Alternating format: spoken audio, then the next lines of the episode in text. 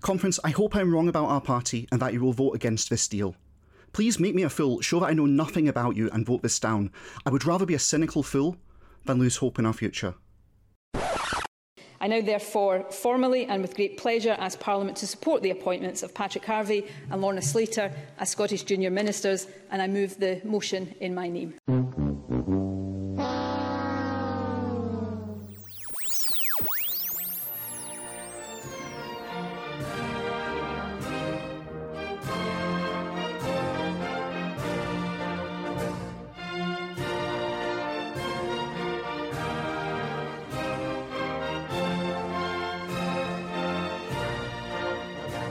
Hello and welcome back to Podcasting is Praxis. I'm David and I am here with James, Hello. Jamie, All right. I'm halfway through a bit of chocolate orange. Are you eating a chocolate orange because Rob isn't here just to spite him? Not just because I happen to have a chocolate orange. So. Fair. I'll accept it, uh, Alistair, Hello. and returning guest, Ben. How you doing?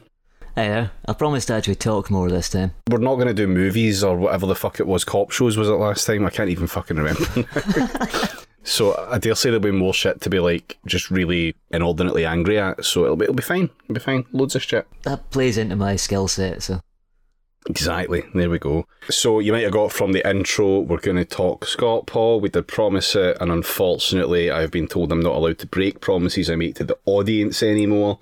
So we'll get on to that in a bit. But um, before we do that, I thought we might talk about medicine, specifically COVID medicine. Oh, we're talking about ivermec- uh, ivermectin. Yes, we are talking about ivermectin. So, um, That Antivax. sounds that sounds like a joke name. It sounds like, like I, Ivor Biggun or something like that. it sounds that. like a fucking whiskey distillery. It sounds like Invermectin. It sounds like it's somewhere in my neck Yeah. of the woods. well, I'm just sorry, I'm just picturing I'm now picturing it's like this hardened Scottish Calvinist who's like making a medicinal exception and is attempting to drink the COVID away with you know taking his drinks of ivermectin whiskey. I like Just it. increase your blood alcohol content to such a high degree that all bacteria that enters your bloodstream is immediately killed. I'm just wondering how big the bottles would be for horse whiskey. Well, I don't know how big they'd be, but they'd be like 90 times the price of a normal bottle of whiskey because anything you stick equine in front of is immediately worth about that much more. Excellent. You've seen Well- ketamine prices these days. So, American anti vaxxers are now taking ivermectin, which is a deworming drug for horses. So, when you can't get this in pill form, it comes in like a gel. Uh, some of them are putting this gel on their toast because it tastes like shit.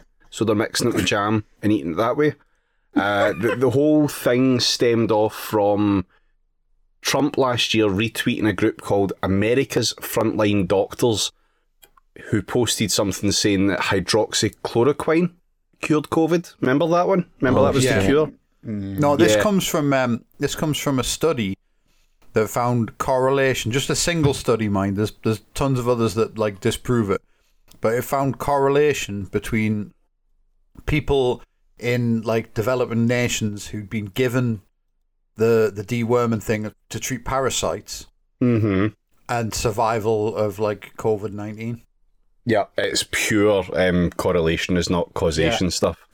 In fact, in fact, the article originally, I believe, it's now been withdrawn because they discovered systemic flaws in the study that was performed. So, Fucking A. I Love it. like how we're not really able to do shit like that in this in this country. Or it takes us several years to do shit like that in uh, this country. That's Yeah, that's pretty I'm good. kind of kind of surprised the Daily Mail hasn't already run with the story. To be honest, yeah.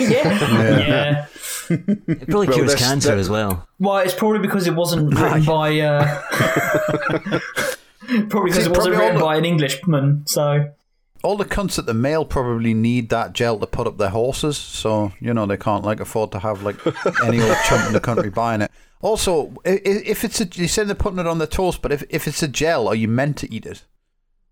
Because when Uh, you yeah, say something's uh, like available as a gel, I, I, normally you would like rub that on It's- yourself somewhere, yeah, wouldn't it? It's, could be it's not so much like They it's not like a it. gel. Serving Yeah, suggestions on the back. It's got toast, you know, slathered over all over yourself. Oh, like, guys, I can't believe I'm saying this, but I'm really missing Rob here to suggest plating styles for ivermectin. oh, for fuck's sake. Oh. Do, you want me, do you want me to add him on Twitter? No, do not, do not. Let, he's on holiday. Let him, let him have his holiday. Just stick a Dodderville um, on top of some Stornoway black pudding. It'll be lovely. Well, this AFD, right? That's the, the anti-vax doctor group, not the racist Germans. Um, they, they were founded by a Simone Gold, who's now like, on the anti-vax circuit, and she's got like a three hundred thousand people following on Twitter. Um, also, uh, to be noted that she's currently indicted for being at the the Capitol riots. So, yeah, um, yeah, that kind of person we're dealing with. But since the, the hydroxychloroquine never really worked as the cure for COVID, because obviously it never actually was a cure for COVID, um, anti vaxxers have been on the hunt for the therapeutic alternative, and that's where the ivermectin comes in. So, the way this works in the US, you can shop about fairly easily for a doctor to sign off on a prescription. If the first one won't give you, you just go to the next guy. And it's not, eventually. wait, it's not even. I was gonna say it's not even that. They're just going into fucking farm stores for like, you know, Oh no, no, no, no! and That's shit, aren't they? that's that's later. So they were getting prescribed this stuff, Oh, right? okay. Because there was a an app based thing called Speak with an MD, all one word, which would happily prescribe it. That's that's Um, more than one word. Like It is unless it's an app. Speak with an MD is if it's an partnered app, shouldn't it with be like sp- Spirk with an with an MD? It should be, but look, they're not that good at it. Like, but anyway, they're partnered with AFD again. The anti-vax doctors, not the German racists.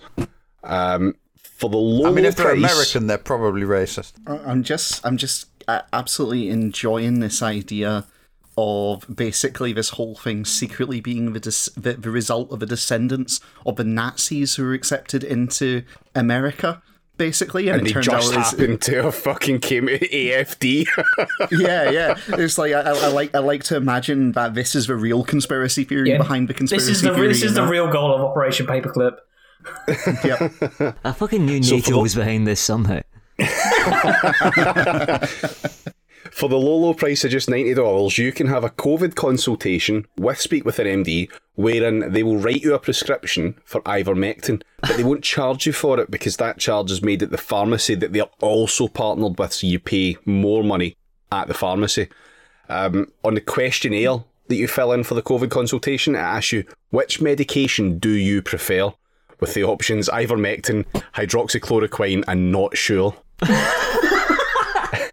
Fucking hell. But now there's long wait times because the, these are the only mob reliably giving out prescriptions for it.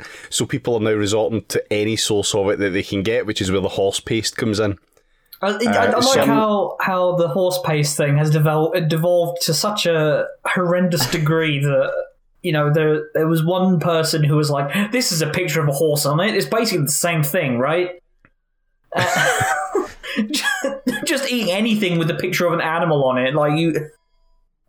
That's it. Well, I mean, you'll eat, you'll eat Frosties, won't you? There's a tiger on them, so that's, it must be fine. so My, there's my some favorite part of this story was that uh, that sheriff that died. Oh, Yes, I mean, all, of all of the fucking right wing radio hosts and shit. They've also Oh, so died that as well, which is pretty yeah. good. That guy, I- on, I that guy in- on Twitter, where it was like, oh, the third like anti, like the third COVID denying like Republican talk show host has died, and people, someone was like, what? Something must be going on. It's like, yeah, I wonder what that could fucking be. I, uh, I, you know, there is a general rule: don't go on Reddit. But if you're ever going to break it, there is a subreddit called the Herman Cain Award, which is uh, just awards for people who are like, "Oh, COVID is a hoax" and all the rest of it. Smash cut to, you know, we're holding a memorial service for, you know, Ah, yes. Johnny Ivermectin taker. It's very like it's incredibly grim and depressing if you read it long enough because obviously it's like you know he leaves behind a family of four and huge medical debts and all this kind of shit. But but if you can get past that, if you can get past I the think, human I misery, think I might be able to rummage rummage past that. To be to be honest, God, I really hope at dipshit reply guy doesn't go into that fucking subreddit. so, um, so there- there's been quite a few other examples of that. There's um, I seen the one post that was it was a screenshot from Facebook, and it was Halo, everyone. I drank 20 mils of ivermectin. It's not that dangerous. I'm dizzy. I can't walk straight. Thank you. Has anyone has anyone taken it and then tried to buy a grand piano? Yeah. Uh, someone replied to that. You can only drink one mil for every 50 kilograms of body weight. So Oh, let's see how well that one goes. well, unless unless that unless you weigh one ton, then he's fine. Yeah. Um, the FDA has warned that if you overdose on it, it can cause nausea, vomiting, low blood pressure, allergic reactions, dizziness, seizures, coma, and even death. Uh, this all sounds quite bad, but Milo Yiannopoulos has injected some of it, and he was No, he posting two, two days ago to show off his plummeting blood oxygen levels. So who's to say if it's bad or not? I have a theory about this. This is all part of a long con where he decides eventually that it turned him gay again. Ah, yes. Whom among us hasn't been tur hasn't been turned gay by a vaccine? So is this what they were giving to Tim Farron's frogs then? No, they're putting that in the water, Jamie. Just deworming the frogs Oh, yes. and turning So- them gay while they're at it. Oh, what what is Alex Jones up to lately? Oh, fuck knows. Uh, well, I think he had the vaccine, so you know. yeah, I He's mean been, that's, he's been that's force femmed. I mean, that's the great thing about all of these absolute lunatics is the fact that uh, the ones who are like, you know, your your old money right wing psychos, they've all gone gone and gotten their vaccinations, but like the newer blood, the the ones who are what probably only in the last decade gotten in, gotten onto the grift.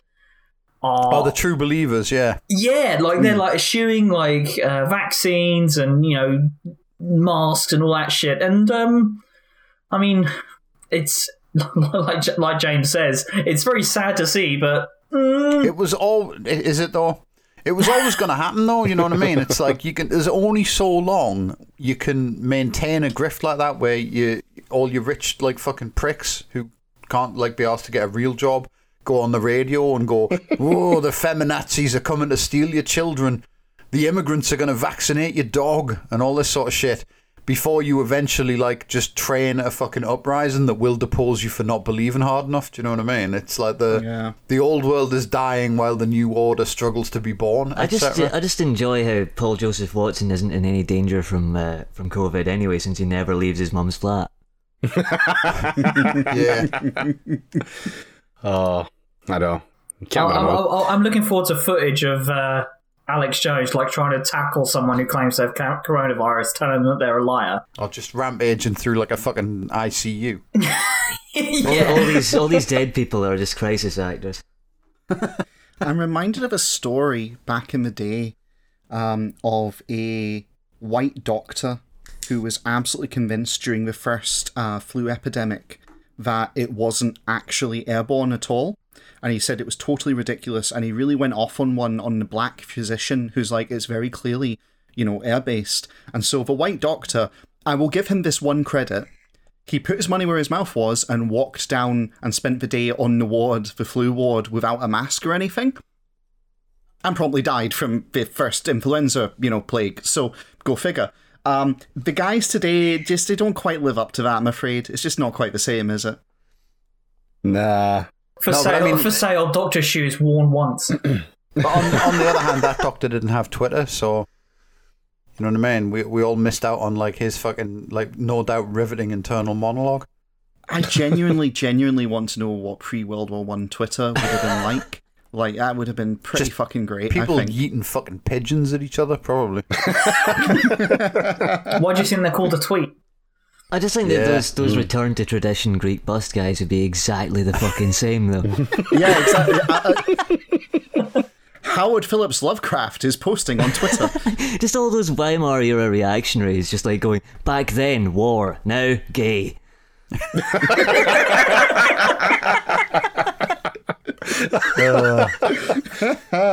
Okay, well that's that's the ivermectin bit. So um, we, we'll give you an update next week on whether or not Milo Yiannopoulos is dead, if any of us remember he exists in a Or week. Or whether he's gay again or not. We need. Or whether he's gay again, indeed, yes. Check back here for all your possible Milo Yiannopoulos updates. You see, if I was if I was the FDA, I'd have just fucking binned it off by now.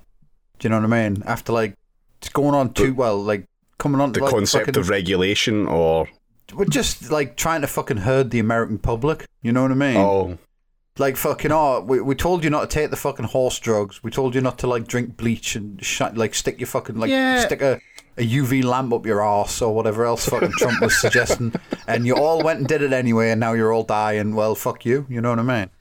Well, the the thing, kind of thing about it, to be serious for half a second. So obviously, I've spent a fair bit of time in America because my fiance is American, and like their entire medical industry is built on consumer culture to the extent that it permeates their you know TV adverts. And it's like, ask your doctor if X is right for you. Basically, the entire thing is a consumer choice model.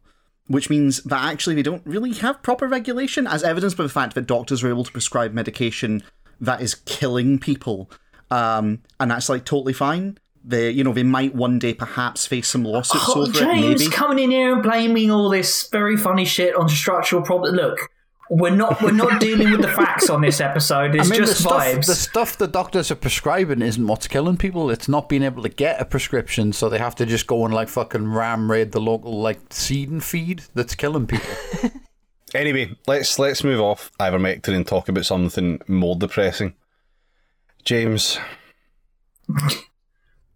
talk about ScotPol. I am pretty depressing. Yeah, you're Oh, right. no. I've been nothing but depressing yeah, this no- past no- like two weeks. Nothing but good news on this on today's podcast.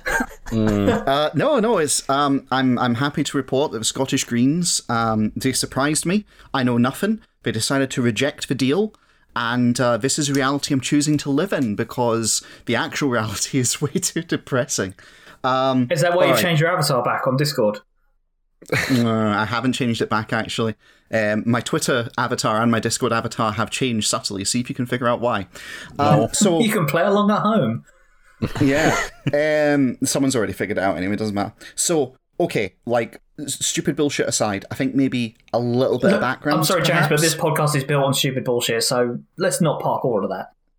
Okay, let's park Yeah, I the want to stupid hear more Twitter about the, the James's Twitter avatar ARG that you're running. Is there some sort of prize at the end? I love SGPs. God damn, David, that is a deep cut. Um, okay, so by way of background, um, the Scottish Greens, if you've been living under a rock and you just tuned into this episode, the Scottish Greens, in the most recent election, improved their vote a little bit, and they got a few extra MSPs, just a few.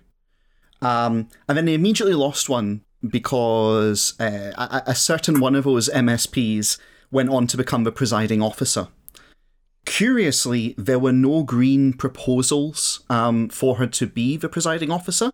Um, strangely, it was all SNP and others who seemed to propose her as presiding officer. Um, and the press releases that the Scottish Greens released about her becoming presiding officer were all a bit lukewarm. Um, one can only presume that Alison Johnstone became presiding officer with full consent of the Scottish Green Party, or would have said otherwise, right? So that already put him down an MSP. But it didn't really matter because, as me and David have remarked before, if you look at the last election, nothing fundamentally changed.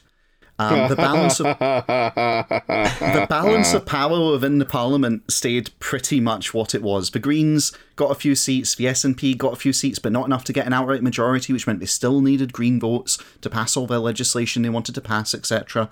So nothing changed. Nothing really changed. The Unionists lost a little bit of ground, but it didn't didn't matter. It didn't it didn't make any structural difference. Um, the great the great White Hope Alba emphasis on white, um, you know, failed to actually do anything.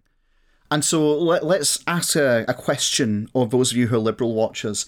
If you are a Liberal governing party who's been promising they're going to deliver big on independence any day now, for quite a while now, and if you've been kicking into the long grass consistently all the stuff that's progressive that your, your base might like, um, and if nothing has fundamentally changed, if there's no material difference in the situation, or even major political difference in the situation, what or what are you to do to stave off decline? I would simply consume the smaller parties. Well, yeah, it does turn out that to stay healthy, you've got to eat your greens, right? Mm. And so, with that in mind, the SNP proposed to the Scottish Green Party, "Hey, would you like to go into some kind of arrangement, formal arrangement?" Because up until now, there's been no formal arrangement. Every time the budget has rolled round, the Scottish Greens have basically walked up to the SNP and gone, all right, you want our votes? The SNP have went, yeah, we want your votes. Okay, we want some policy concessions. No, I won't give you policy concessions. All right, we can go negotiate with the other ones. Fine, we'll go negotiate with the other ones. Cue L- Nicola Sturgeon in a room with Willie Rennie looking suicidal. Ah, Nicola Oh, too, Sturgeon coming. look, too soon. He's our special boy is gone now. F. followed by Nicola Sturgeon coming back out the room going, so about those compromises. and thus, thus the machinery of government, government grinds on. Um, Were and that's those- how it what, went. What, what were those compromises with the Lib Dems? Was it an extra 10p on carrier bags in exchange for like machine gunning like the poor or something? All all deck chairs in the country slightly increased in size. No, it'll be like each large city must give one child a year to the islands or something like that. Fucking offering. We're, we're happy with that. We're happy with that. yeah. It's a small price to pay. My running joke, Ben, is that the Lib Dems have maintained their power because they cut a deal with the islands to allow them to worship their old gods in peace. So you can tell me how accurate that is, given that you are indeed an islander. No, no comment. No comment. Yeah, there we go. Uh, if I if I die in a strange uh, Wickerman related accident, you know what what did me in.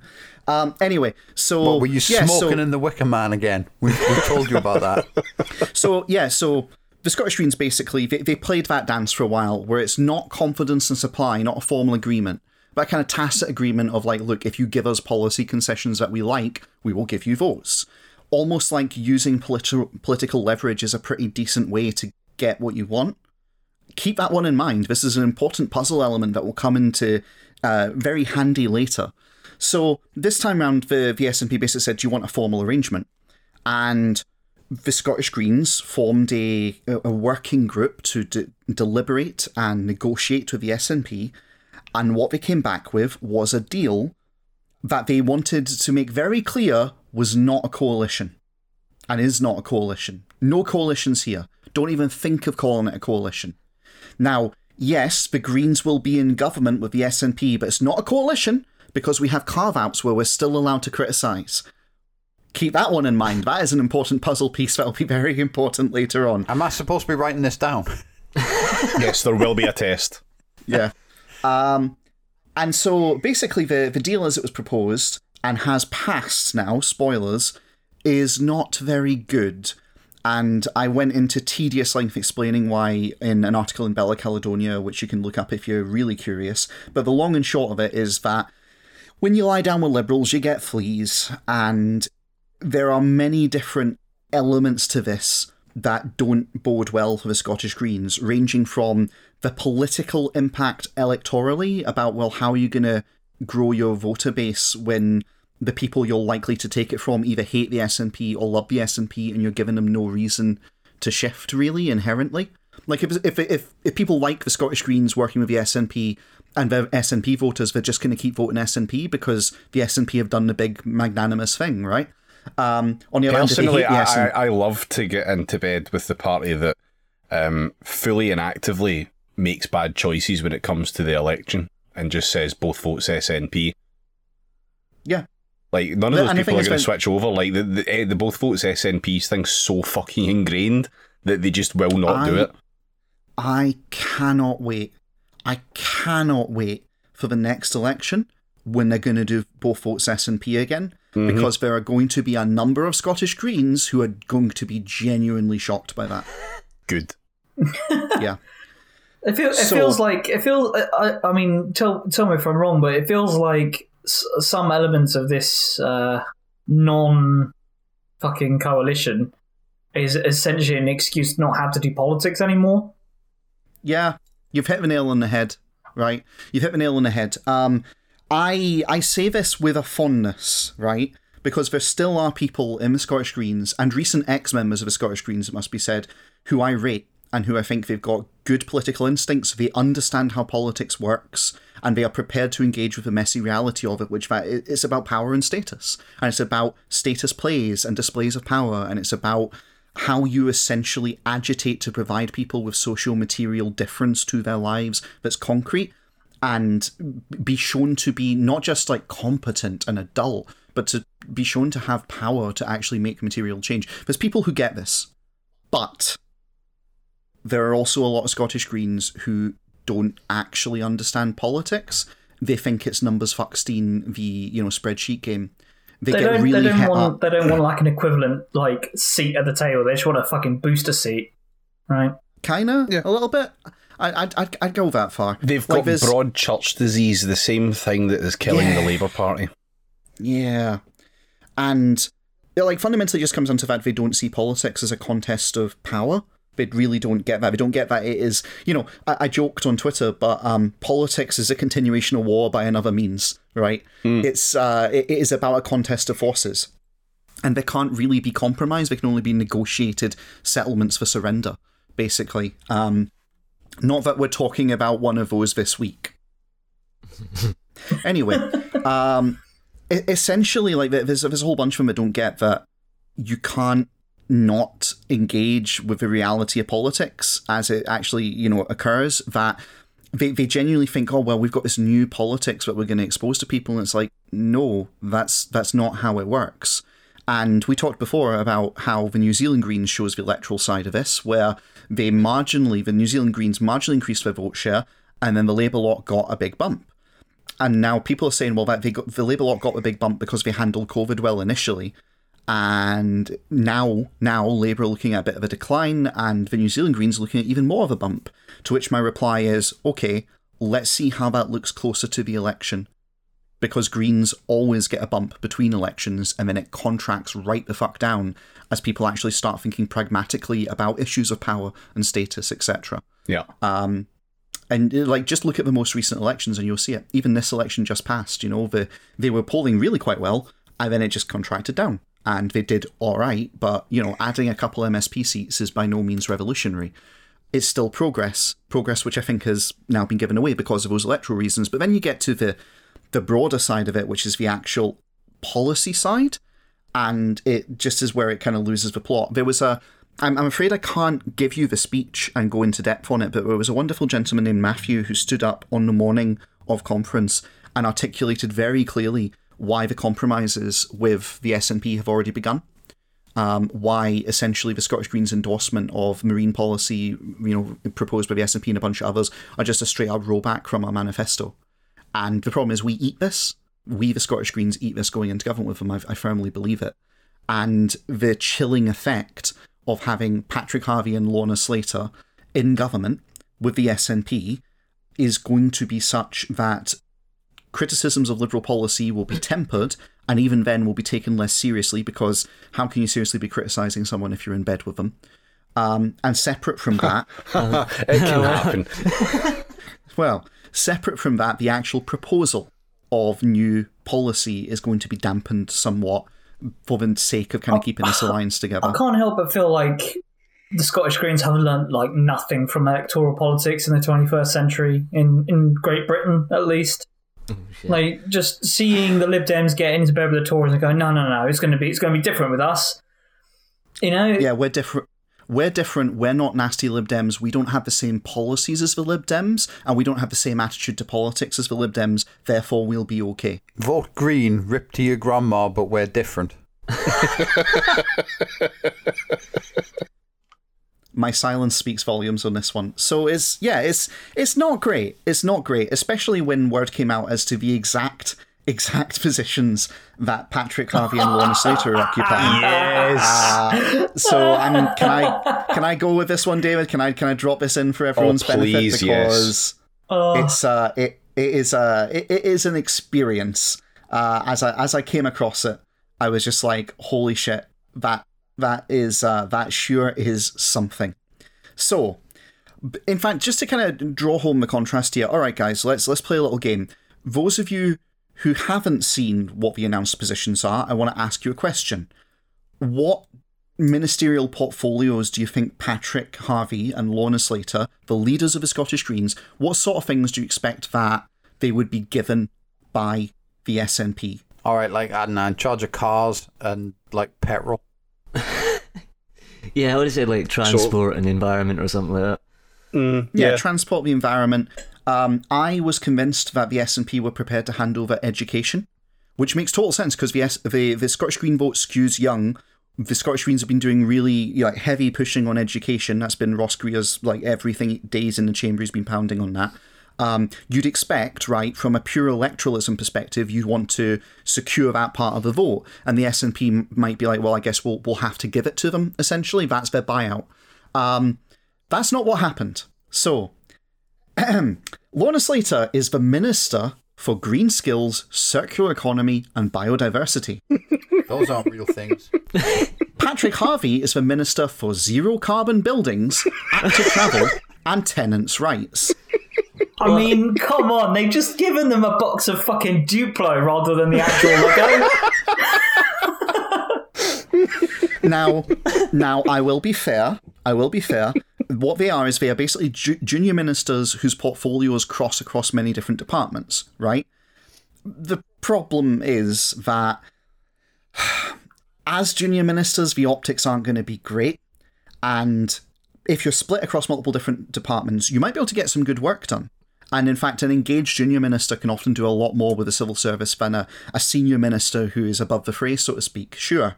But you're not going to be able to really transmit it very well. Because I mean, James, you know off the top of your head, um, or anyone on the anyone on the show know what uh, the cabinet positions were that the Lib Dems got when they went into coalition? Well, they got deputy prime minister Well, for yeah, a start. yeah, deputy PM, uh, to name but one. Uh, Um, frog, who frog was it straightening. They got, they got uh, They don't get They got, energy as um, well. Oh my god! I can imagine giving a fucking uh, Lib Dems energy and not uh, not green. Fuck me. Yeah. and uh, on top of that, the Lib Dems also, I believe they got someone in the actual treasury as well. Like they weren't, it wasn't like they didn't get to be chancellor. No. Joe they Swinson was um, Jo Swinson was in charge of like business or some shit. Oh, yeah. Yeah, yeah. Like here's the thing: these are Wasn't real Vince Cable the business secretary? It might well have been actually. Oh, There's- yeah. Remember, there's there's senior and junior ministers, so you know, Yeah. you've got potential for a bit of spreading around. I only remember that because Viz did a strip. Vince's Cable, the business secretary that has to do his business. oh God. Amazing.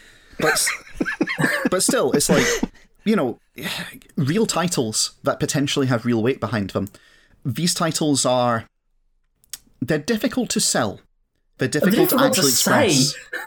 Yes, well, they are as well. It also doesn't help that um, zero carbon buildings sounds like the most nebulous thing in the world, right?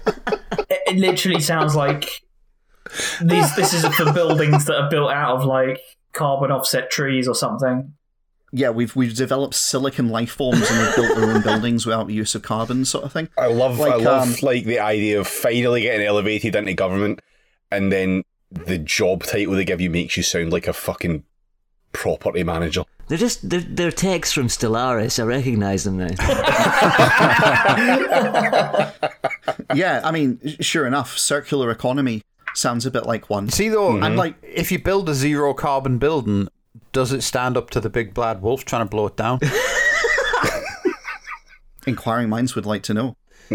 But this is the thing, like you know, circ- uh, right? Okay, zero carbon buildings is all about building homes um, in an ecologically sustainable way and in an energy efficient way. yeah, what was the and one? that was like circular f- fucketry or something circular like that. circular economy, by which I think they mean the Preston model writ large, basically. Like keep the cash in Scotland, keep it moving around in specific areas, don't let it get funneled off outside communities, Do you etc. know what would have been a better fucking name for that? It would have been insourcing. or, or Forming a coalition with. all the landlords.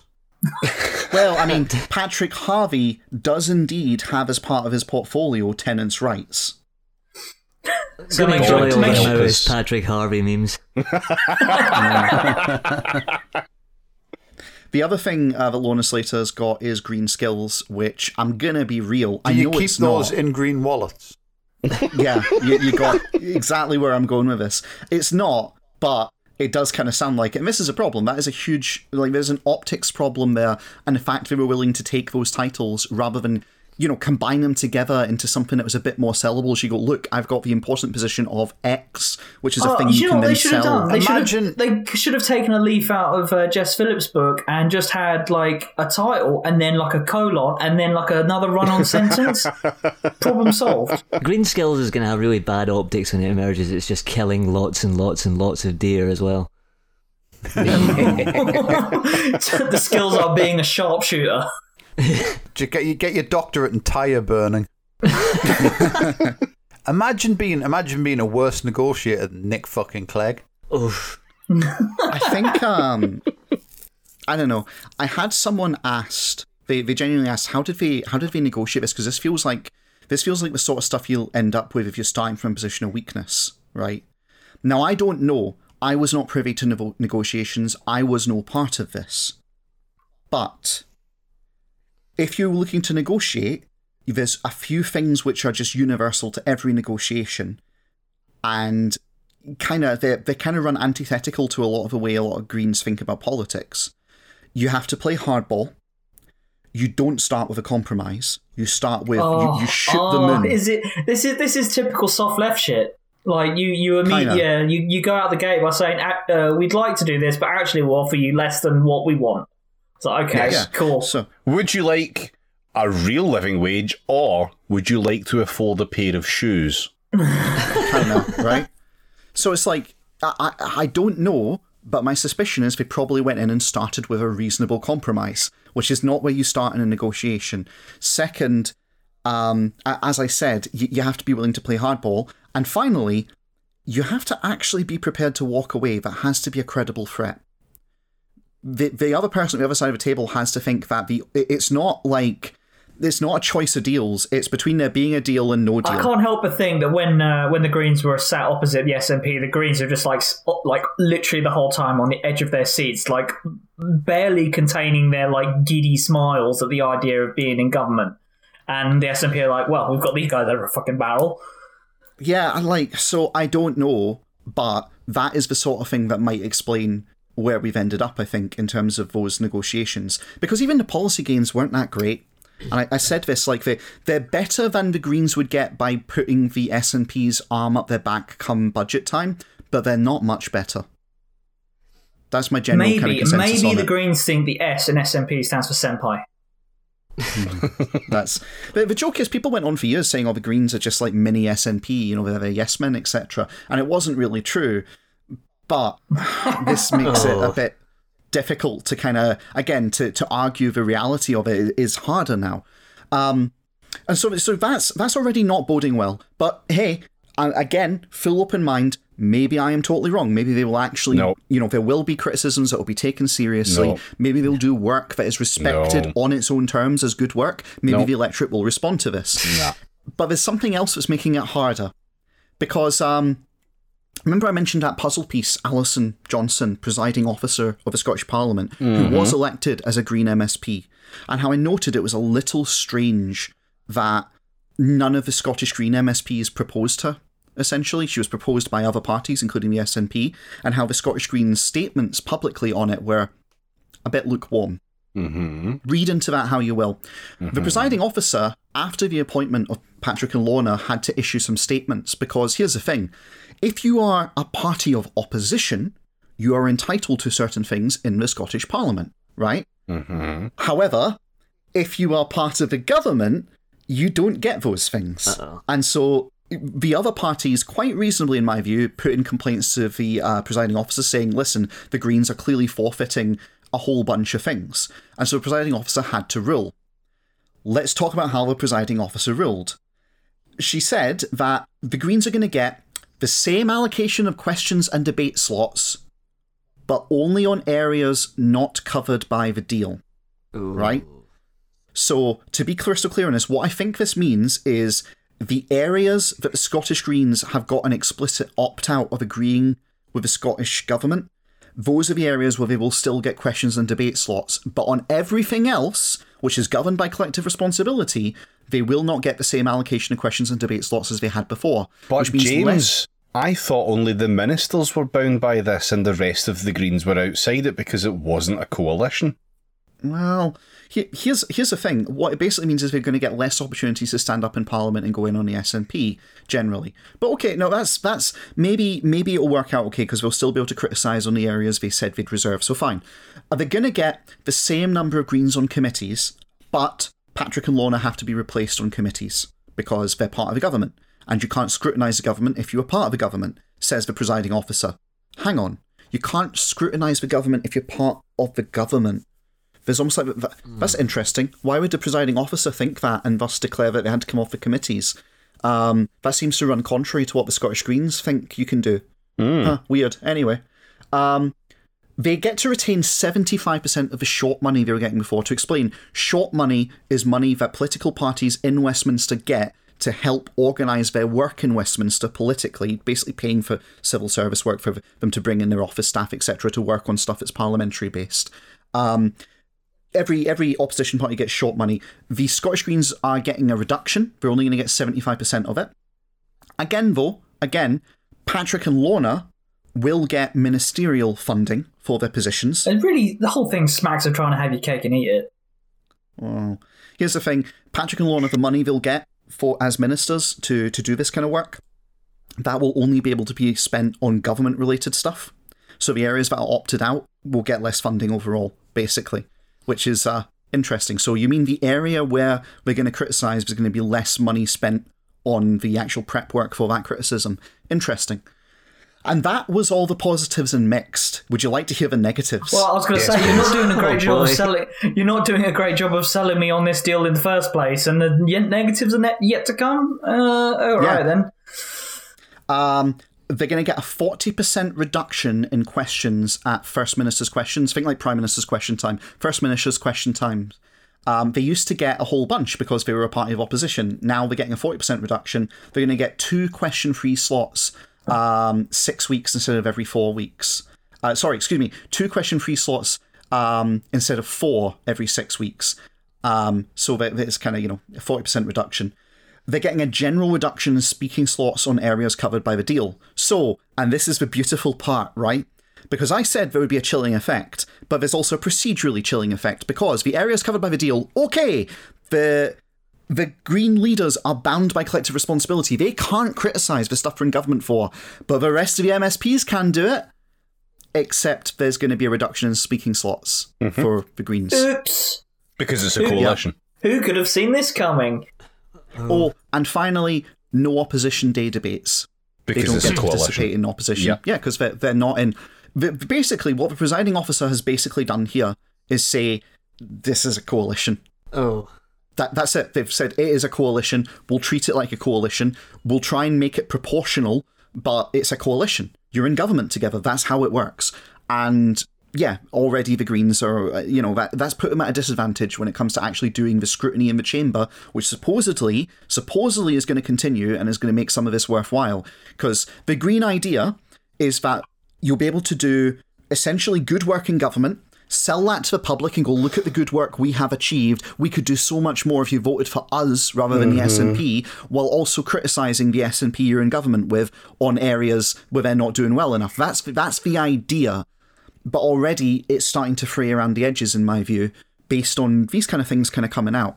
Again though maybe maybe the Scottish Green parliamentary team and all who go with them all on that good ship maybe they are actually geniuses and I am an idiot and maybe they will actually just pull a stunner out here maybe No, what do you think David no, no, they won't. Yeah, on, on the I basis mean- of the current evidence. Yeah, yeah. I mean, my position on this is um, they, they're dead to me. Um, I I voted for them for the first ever fucking time this election, and it will be the last. And I dare say I'm probably not the only person. I know, like we've covered this before. I have an incredibly niche view within the sphere of ideology in Scottish politics, but um, fuck them. I want them destroyed. I want them treated like Keith's Labour. I, I will not rest until they are fully PASOKified. Fuck them. Useless, lib helping cunts. Go on, David. Tell us what you're really thinking. it's uh I'm just done with it. Like I, I, I, I fully encourage anyone to take on the the mantle of destroyer whenever a political party spawns you. Just once, just one time, fucking ruin them. Just do what you can to destroy them. yeah, someone dress up like a Sphinx cat and get rid of the uh, SNP and uh, Scottish Greens for us. Thanks. Galloway not try that at the last election. This is this is a problem, right? So the you know I have been open about this, and I will continue to be open about this. I care about many of the same things the Scottish Greens care about values wise, right? Well- um, I care about the environment. I care about workers' rights. I care about X, Y. You know, there's, there's a lot of good shit I care about. And I joined the Scottish Greens explicitly because I thought, well, they're in Parliament, they're the furthest left party, they've got some good policy that could be advocated, maybe there's some work to be done here. And then I set about dragging them left.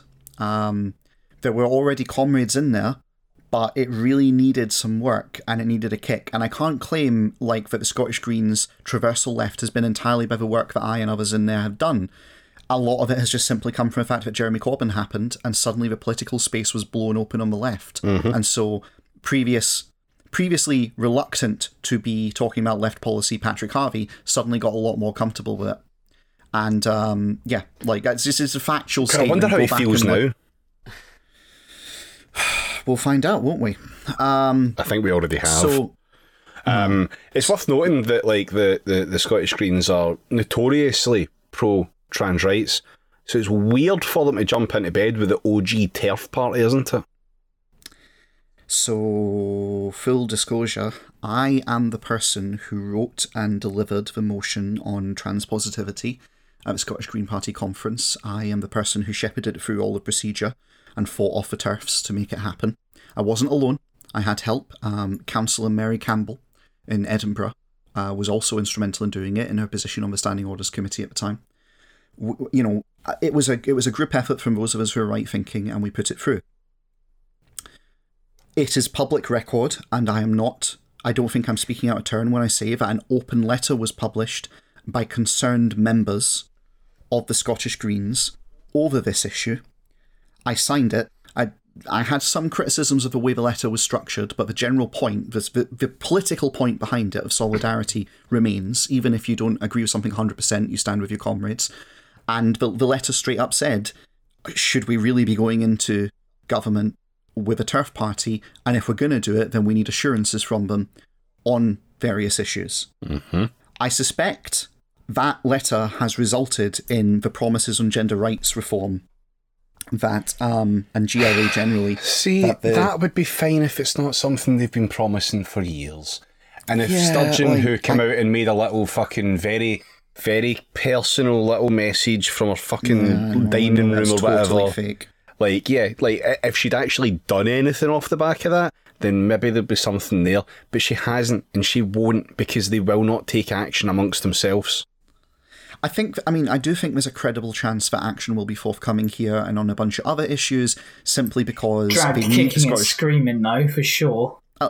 a little bit. Like basically, the the Scottish Greens can withhold their votes, and that would fuck the Scottish government. And if a deal falls through, then they're probably actually in serious trouble. Yeah, but that's the Um, thing. They could do that, and then the whole fucking deal collapses, and then they don't have their little cushy jobs to mash as their egos anymore. The pair of them, they won't do it.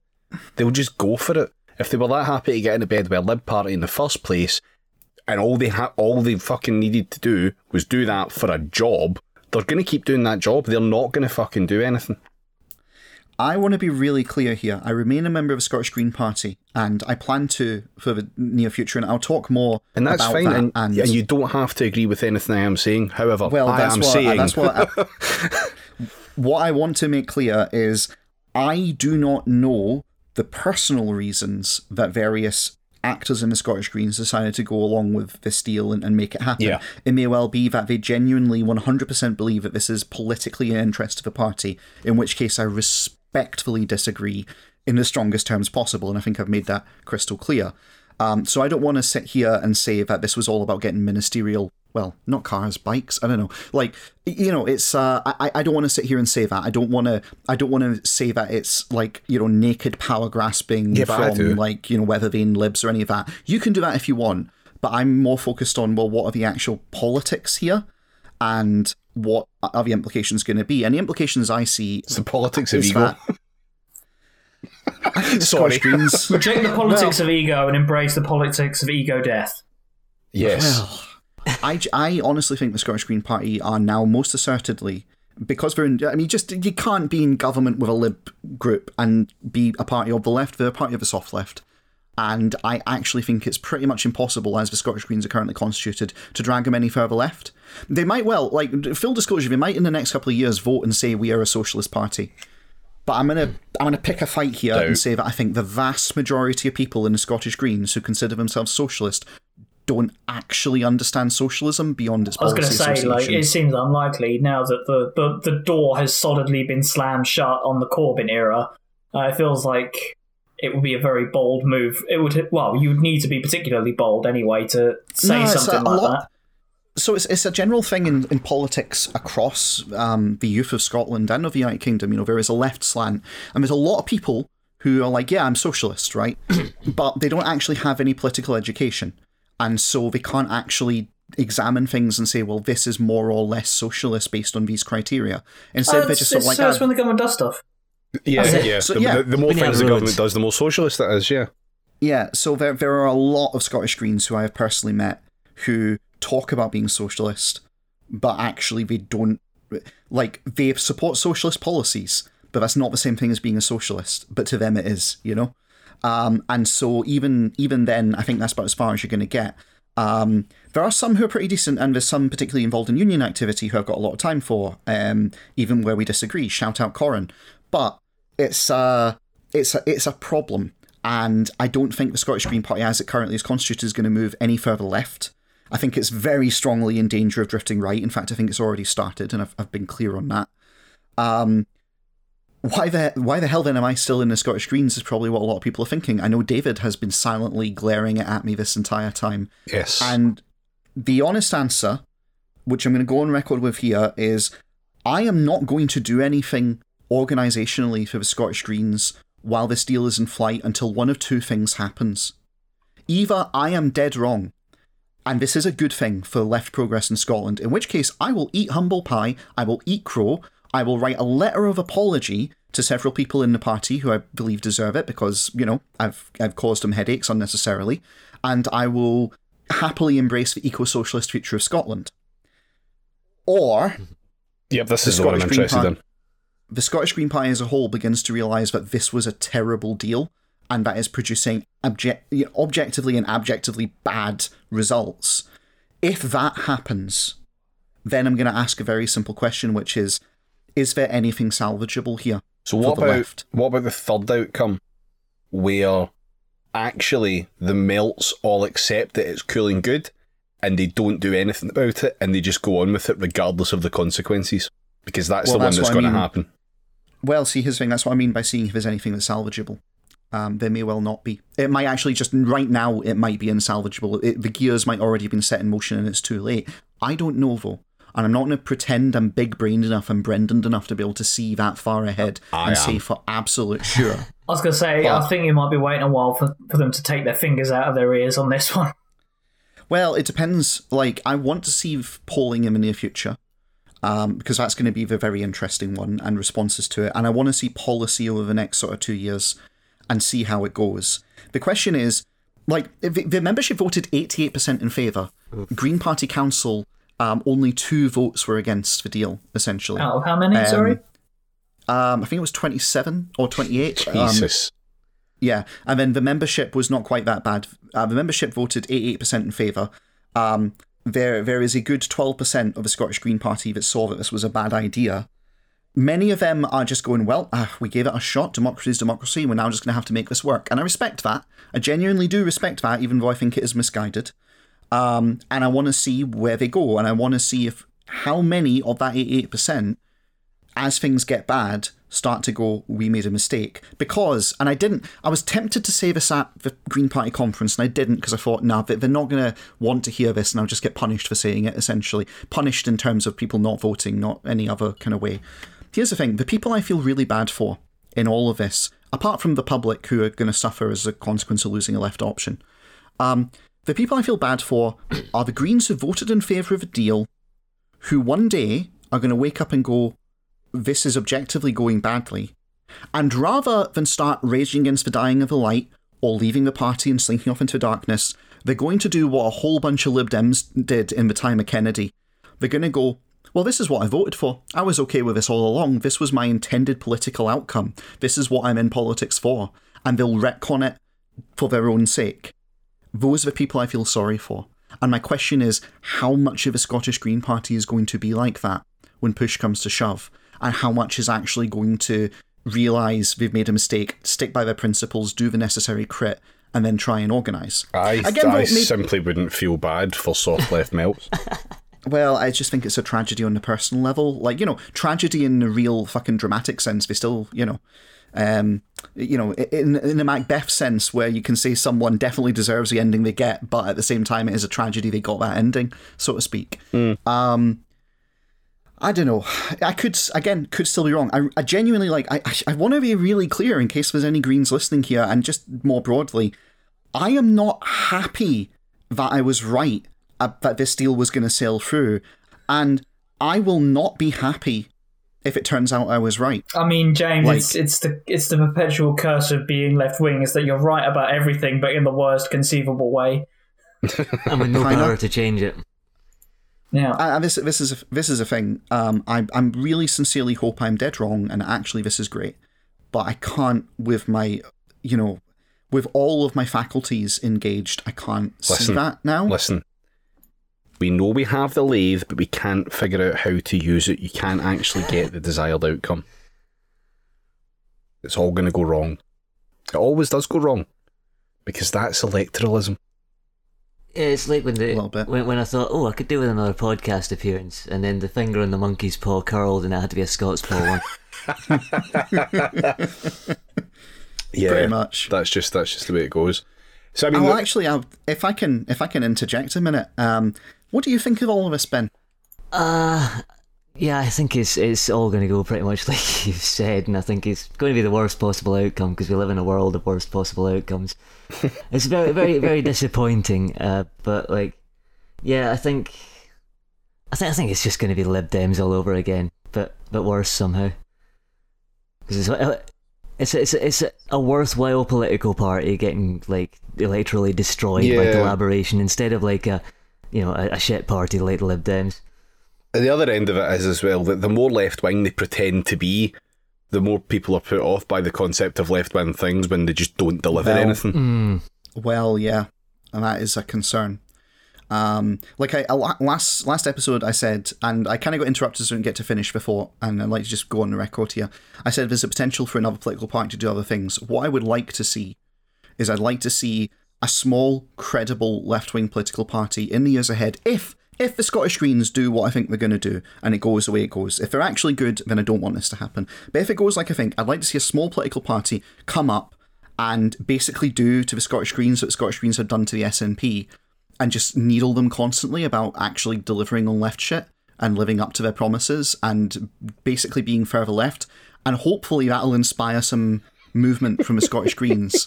But I'm not necessarily seeing it. The monkey's paw curls and the Extinction Rebellion Party Scotland is born. Oh, no. Jesus. Oh, Jesus, fuck.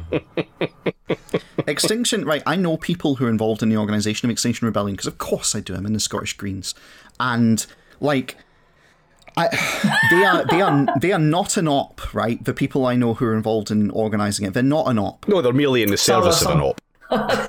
Kind of, yeah. Like it's you know, I'm pretty convinced that Extinction Rebellion, London, and all the South stuff that's totally an op, and the Scottish branch are well-meaning and uh, shackled to this thing, and I'm sure they're infiltrated from top to bottom with cops. Hate so... to be an unpaid volunteer for MI6.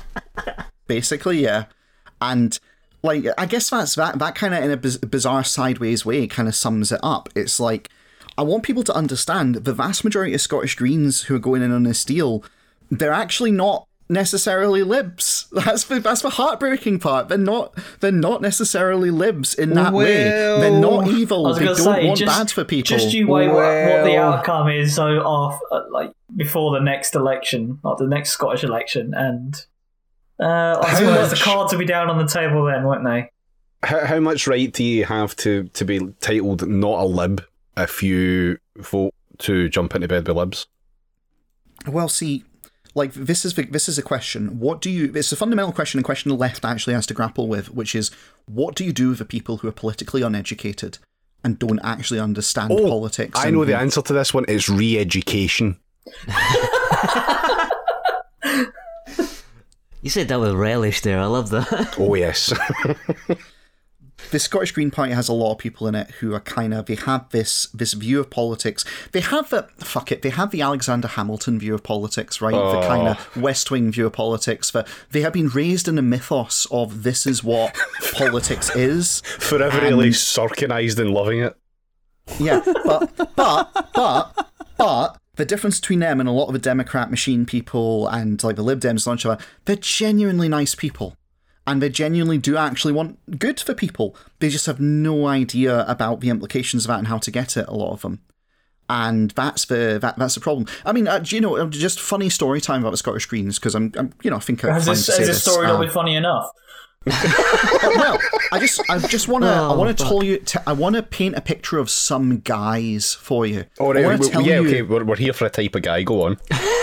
So, I'm not going to name the person, but members of the Scottish Greens who listen to this will be able to figure out who I'm talking about, and you know, we'll get it. I can't wait to be Um, told to cut this in an hour. No, I'm not. I'm not. This is this is not cuttable, right? Um, because the guy's no longer in the Scottish Greens, but he was for a good long while. There was a guy in the Scottish Greens who was really great on workers' rights, really great on the environment, very intelligent, very thought provoking, great organizer, etc., etc., etc. How's Andy but Whiteman he- doing? no, no. So this guy, great on every issue apart from one. Now I'm going to tell you his background, and you can tell me what the one issue was he was bad on. All right, you ready for this? Mm-hmm. Was he a racist? Was it transgender rights? Sig- signet ring wearing member of a landed gentry. Sectarianism. Oh,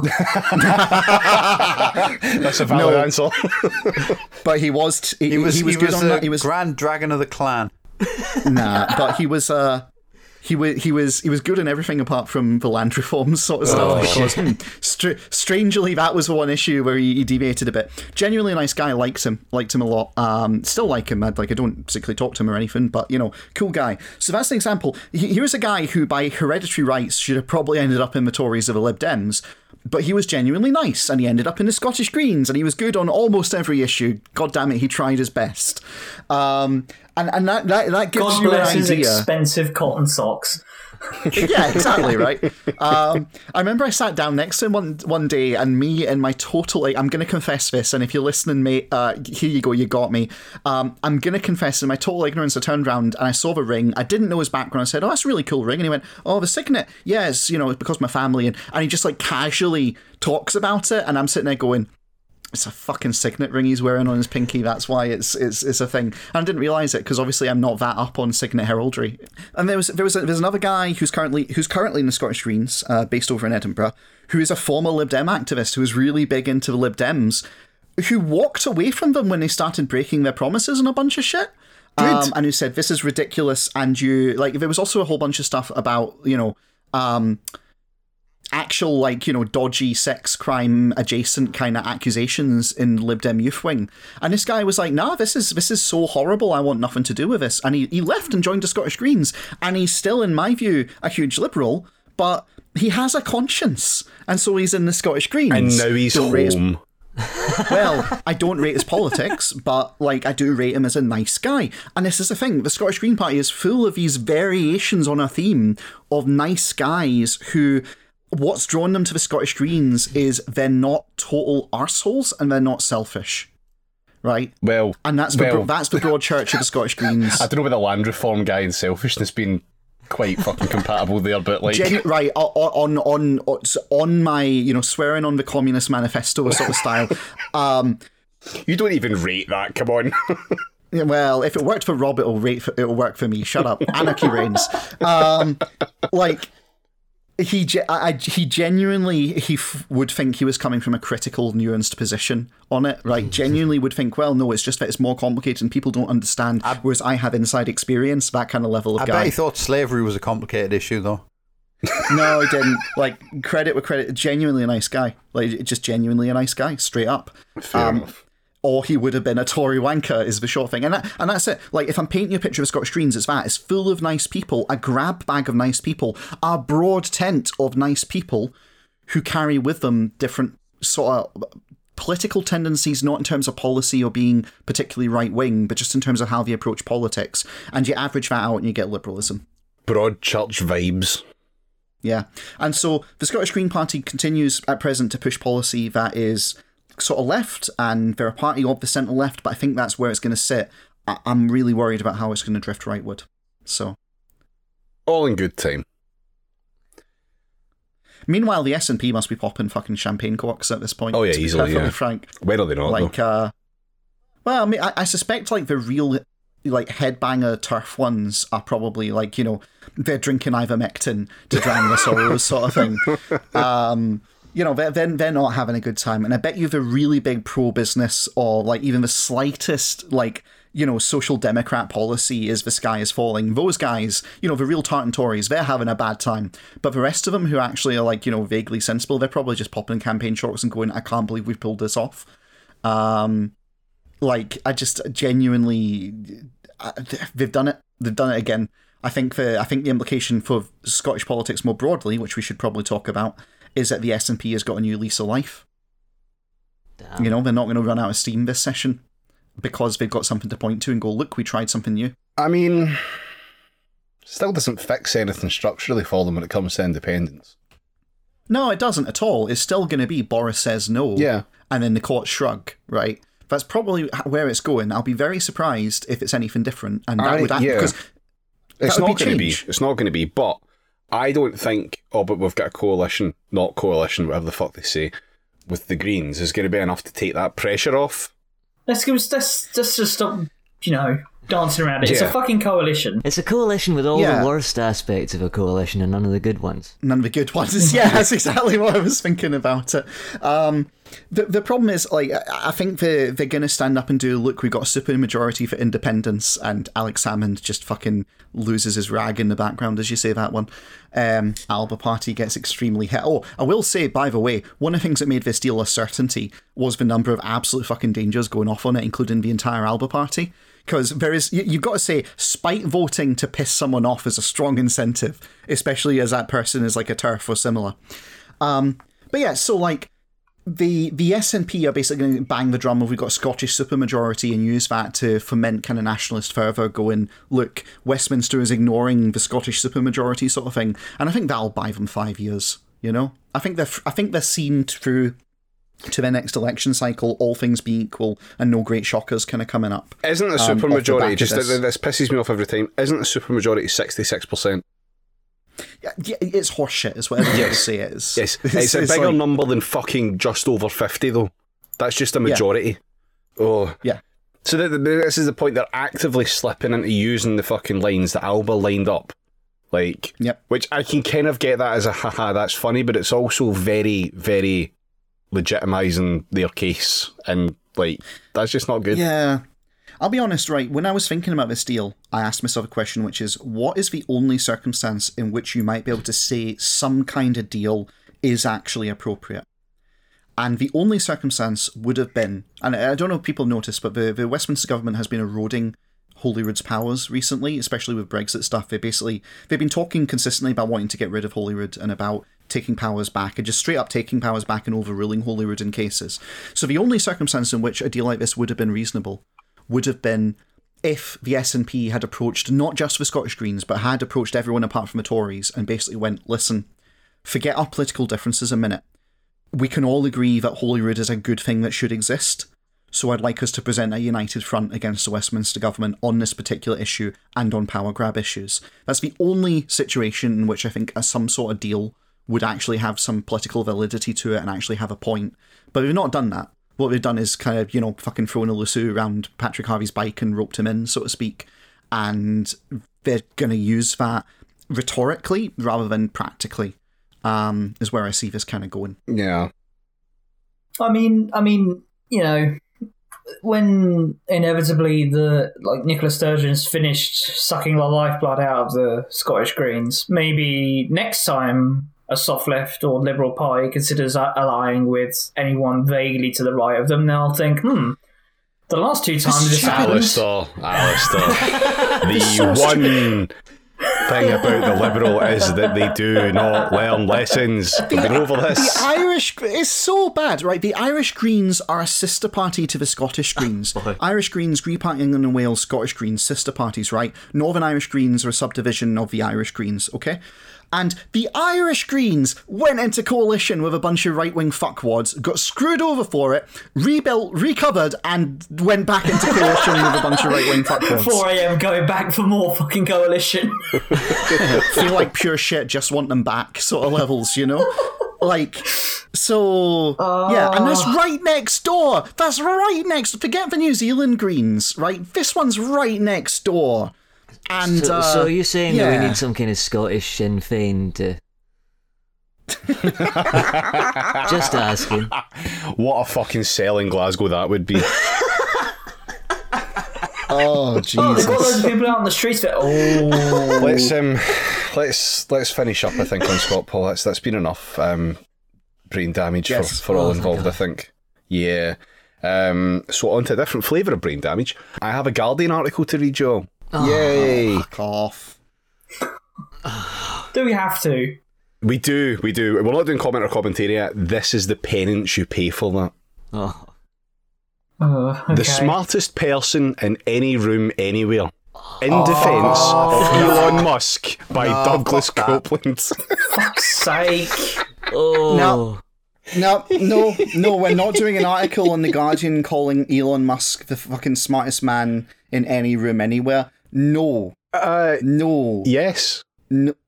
Right, I'm pulling I'm pulling the spray bottle out, David. It's No. full of piss and I'm aiming it at you. I don't care. It's, it's like a comment piece length fucking reply to any time you diss Elon Musk on Twitter. It's, you're getting those Rick and Morty nerds, but just condensing them all into an article. It's fucking terrible. Yes. The most wallet inspected pricks around. Yeah. It's interesting whenever Elon Musk's name comes up and people begin discussing his accomplishments, such as the reinvention of money, automobiles, and space travel. There's always someone who says, Yeah, but I hear he can be a real dick. Yeah, that's what everyone Van fucking says about Elon Musk. Never Yeah, mind, never mind the it. fucking what emerald mine that his parents had. I have never heard anyone say, "Oh, Elon Musk's all right, but he can be a bit of a dick." I've never heard anyone say that at all. It is the They're chief always like- They're always like, "Get a load of this fucking clown," and the incredibly expensive circus that he's built around himself. Also, his cars like just spontaneously combust and kill their occupants on the regular. Ah. Pre Grimes. No, she's too far gone now. Actually, do you know that Elon Musk, one of his earlier wives, I think it might have been his first one, said that on their wedding dance, he leaned into her and said, just so we're clear, I'm the alpha in this relationship.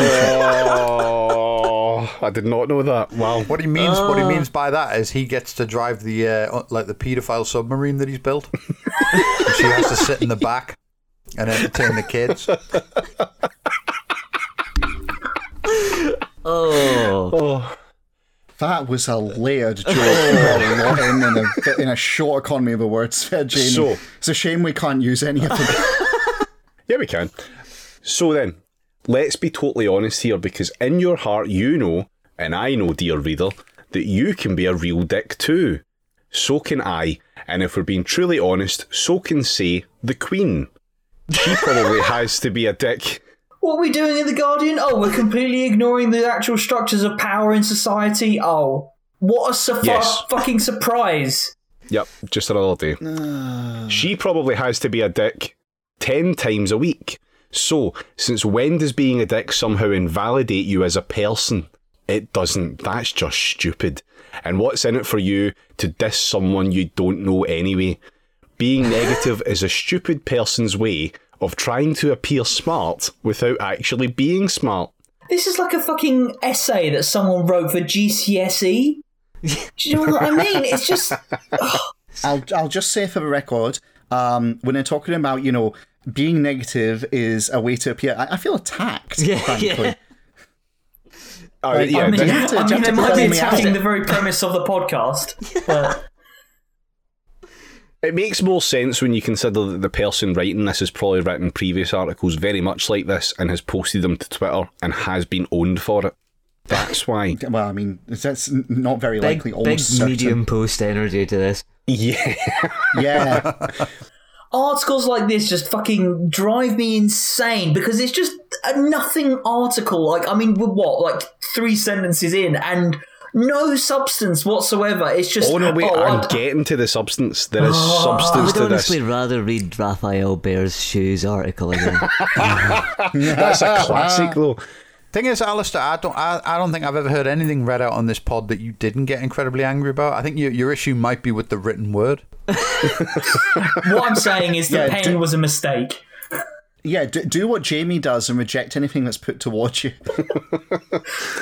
We all hate a goody two shoes, so come on, what kind of perfect behaviour is it you expect from a person, any person, let alone Elon Musk? What the fuck does that mean? He's just a small bean him trying his best, okay? Come on, leave him alone. You know what? Want to know what perfect behaviour I expect from Elon Musk? Not being a billionaire. Yeah. That's the bar. Do you know what? He could be a multi-millionaire, and I'd give him the stink eye, but he wouldn't be as much of a massive cunt just because he wouldn't have the same structural power. See, what, right? he, what he needs, what, what kind of perfect behaviour I expect from him is he gives me all of his money and then he fucks off forever. He can fuck off. You know what? I'll be. We can be kind. He can even fuck off to Mars as long as he gives you all his As money. long as he before doesn't does fucking it. come back. Yeah. Yeah. So, posing this question, What question? um, What about, is to be done? uh, what, yeah, what, about what you expect from Elon Musk. Um, he has the, the writer has assumed that you're going to ignore that question and instead put out a bunch of non sequiturs. But but Elon Musk, and so what he's done is he's prepared a little response. Has he put a Q, has he put a QI section? It basically is. Um, but he seems like he's only out for publicity. To which the response is Elon Musk is actually terrible at publicity. Yes, this is objectively true. To which, This my, is an to which my response is to make the jerk off motion so hard I get tennis elbow. He- He's so bad at publicity that he commissioned this article, it would seem. I don't think. Um, sorry, I'm just having a bit of cake. I don't think. Hang on. Is it? You've gone on from a chocolate orange and have migrated to cake now. yeah, it was my birthday yesterday. The kitchen's just full of fucking like, like Oh, tats. happy birthday, basically. pal. You know what I mean? Yeah. Cheers, man. Happy happy second podcast anniversary. Yeah, when was that? that was on my uh, like birthday. two, three it? days ago or some shit. Yeah, it was I thought- I just a thought few the- days Oh, ago. oh. 30th was when the first episode came out, wasn't it? Oh, was it? There you go. I was going to say, I don't think this article was commissioned. This has incredible notice me senpai energy. Yes. It so Yes, does. I mean, the Guardian would lo- loves doing shit like that, where they um, do this off their own backs and not even for hmm. like any sort of inducement. The one I like is the, the sort of perennial defences of Woody Allen. Just out of nowhere. Yeah, yeah. That's that's the problem the Guardian has. That's why the Guardian always has that thing at the bottom going, "Oh, we're, we're running out of money. Give us some money. You read this fucking shit. Give us some money." Do you know what I mean? Because they just give this shit away. If they would only print like dick sucking articles about Elon Musk after he'd bought the paper, they'd, they'd be fine, wouldn't it? That's what that's what happened with Jeff Bezos and the That's Washington it. Post. G- I would Guardian, assume. Guardian editorial staff, respect yourselves, babe. Do Yeah. Well, he seems like he's trying to manipulate the media. Well, he's terrible at that mm. too. After the deplatforming of Donald Trump, Musk is undebatably the planet's alpha tweeter. Oh, for fuck's ah. sake! One of those Kardashian people can make a line of oh. armpit hair remover go No. viral, but Musk No, go can away. generate or destroy billions of dollars of wealth in three or four words. Why on earth would he bother wasting three brain cells trying to manipulate the media? What the fuck What? is? What does that even mean? this does. But.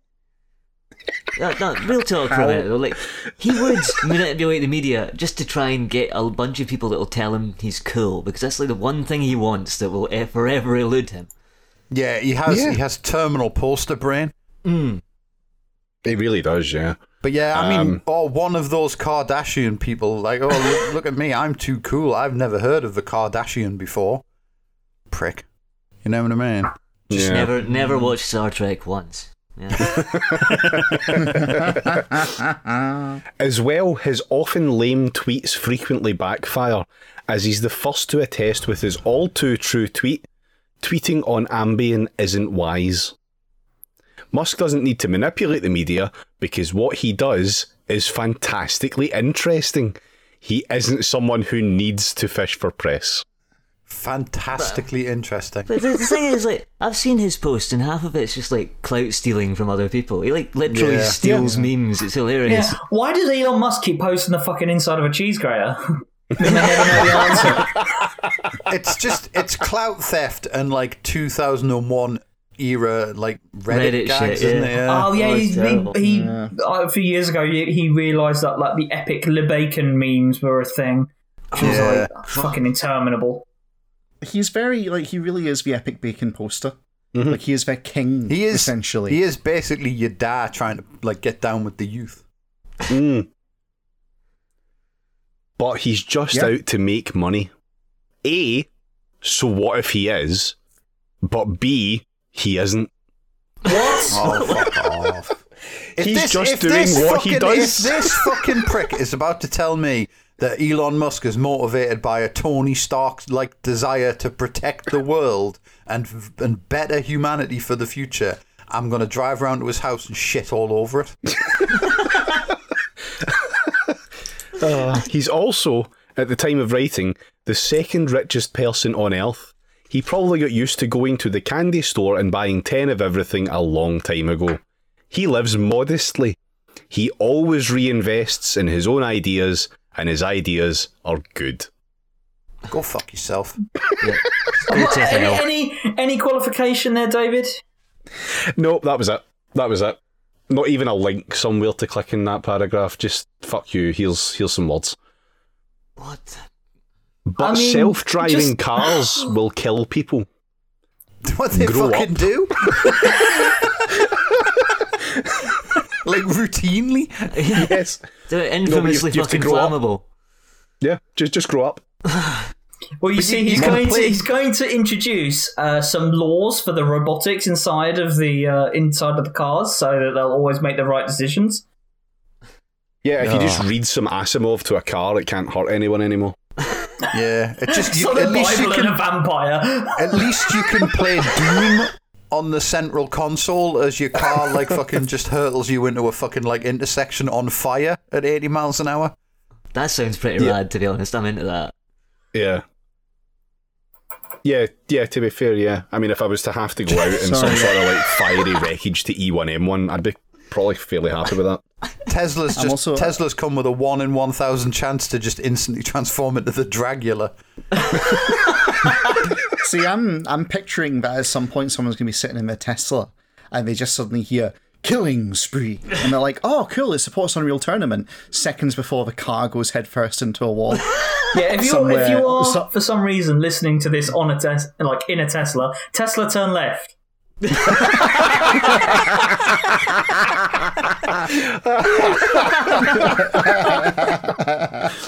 Oh, fuck.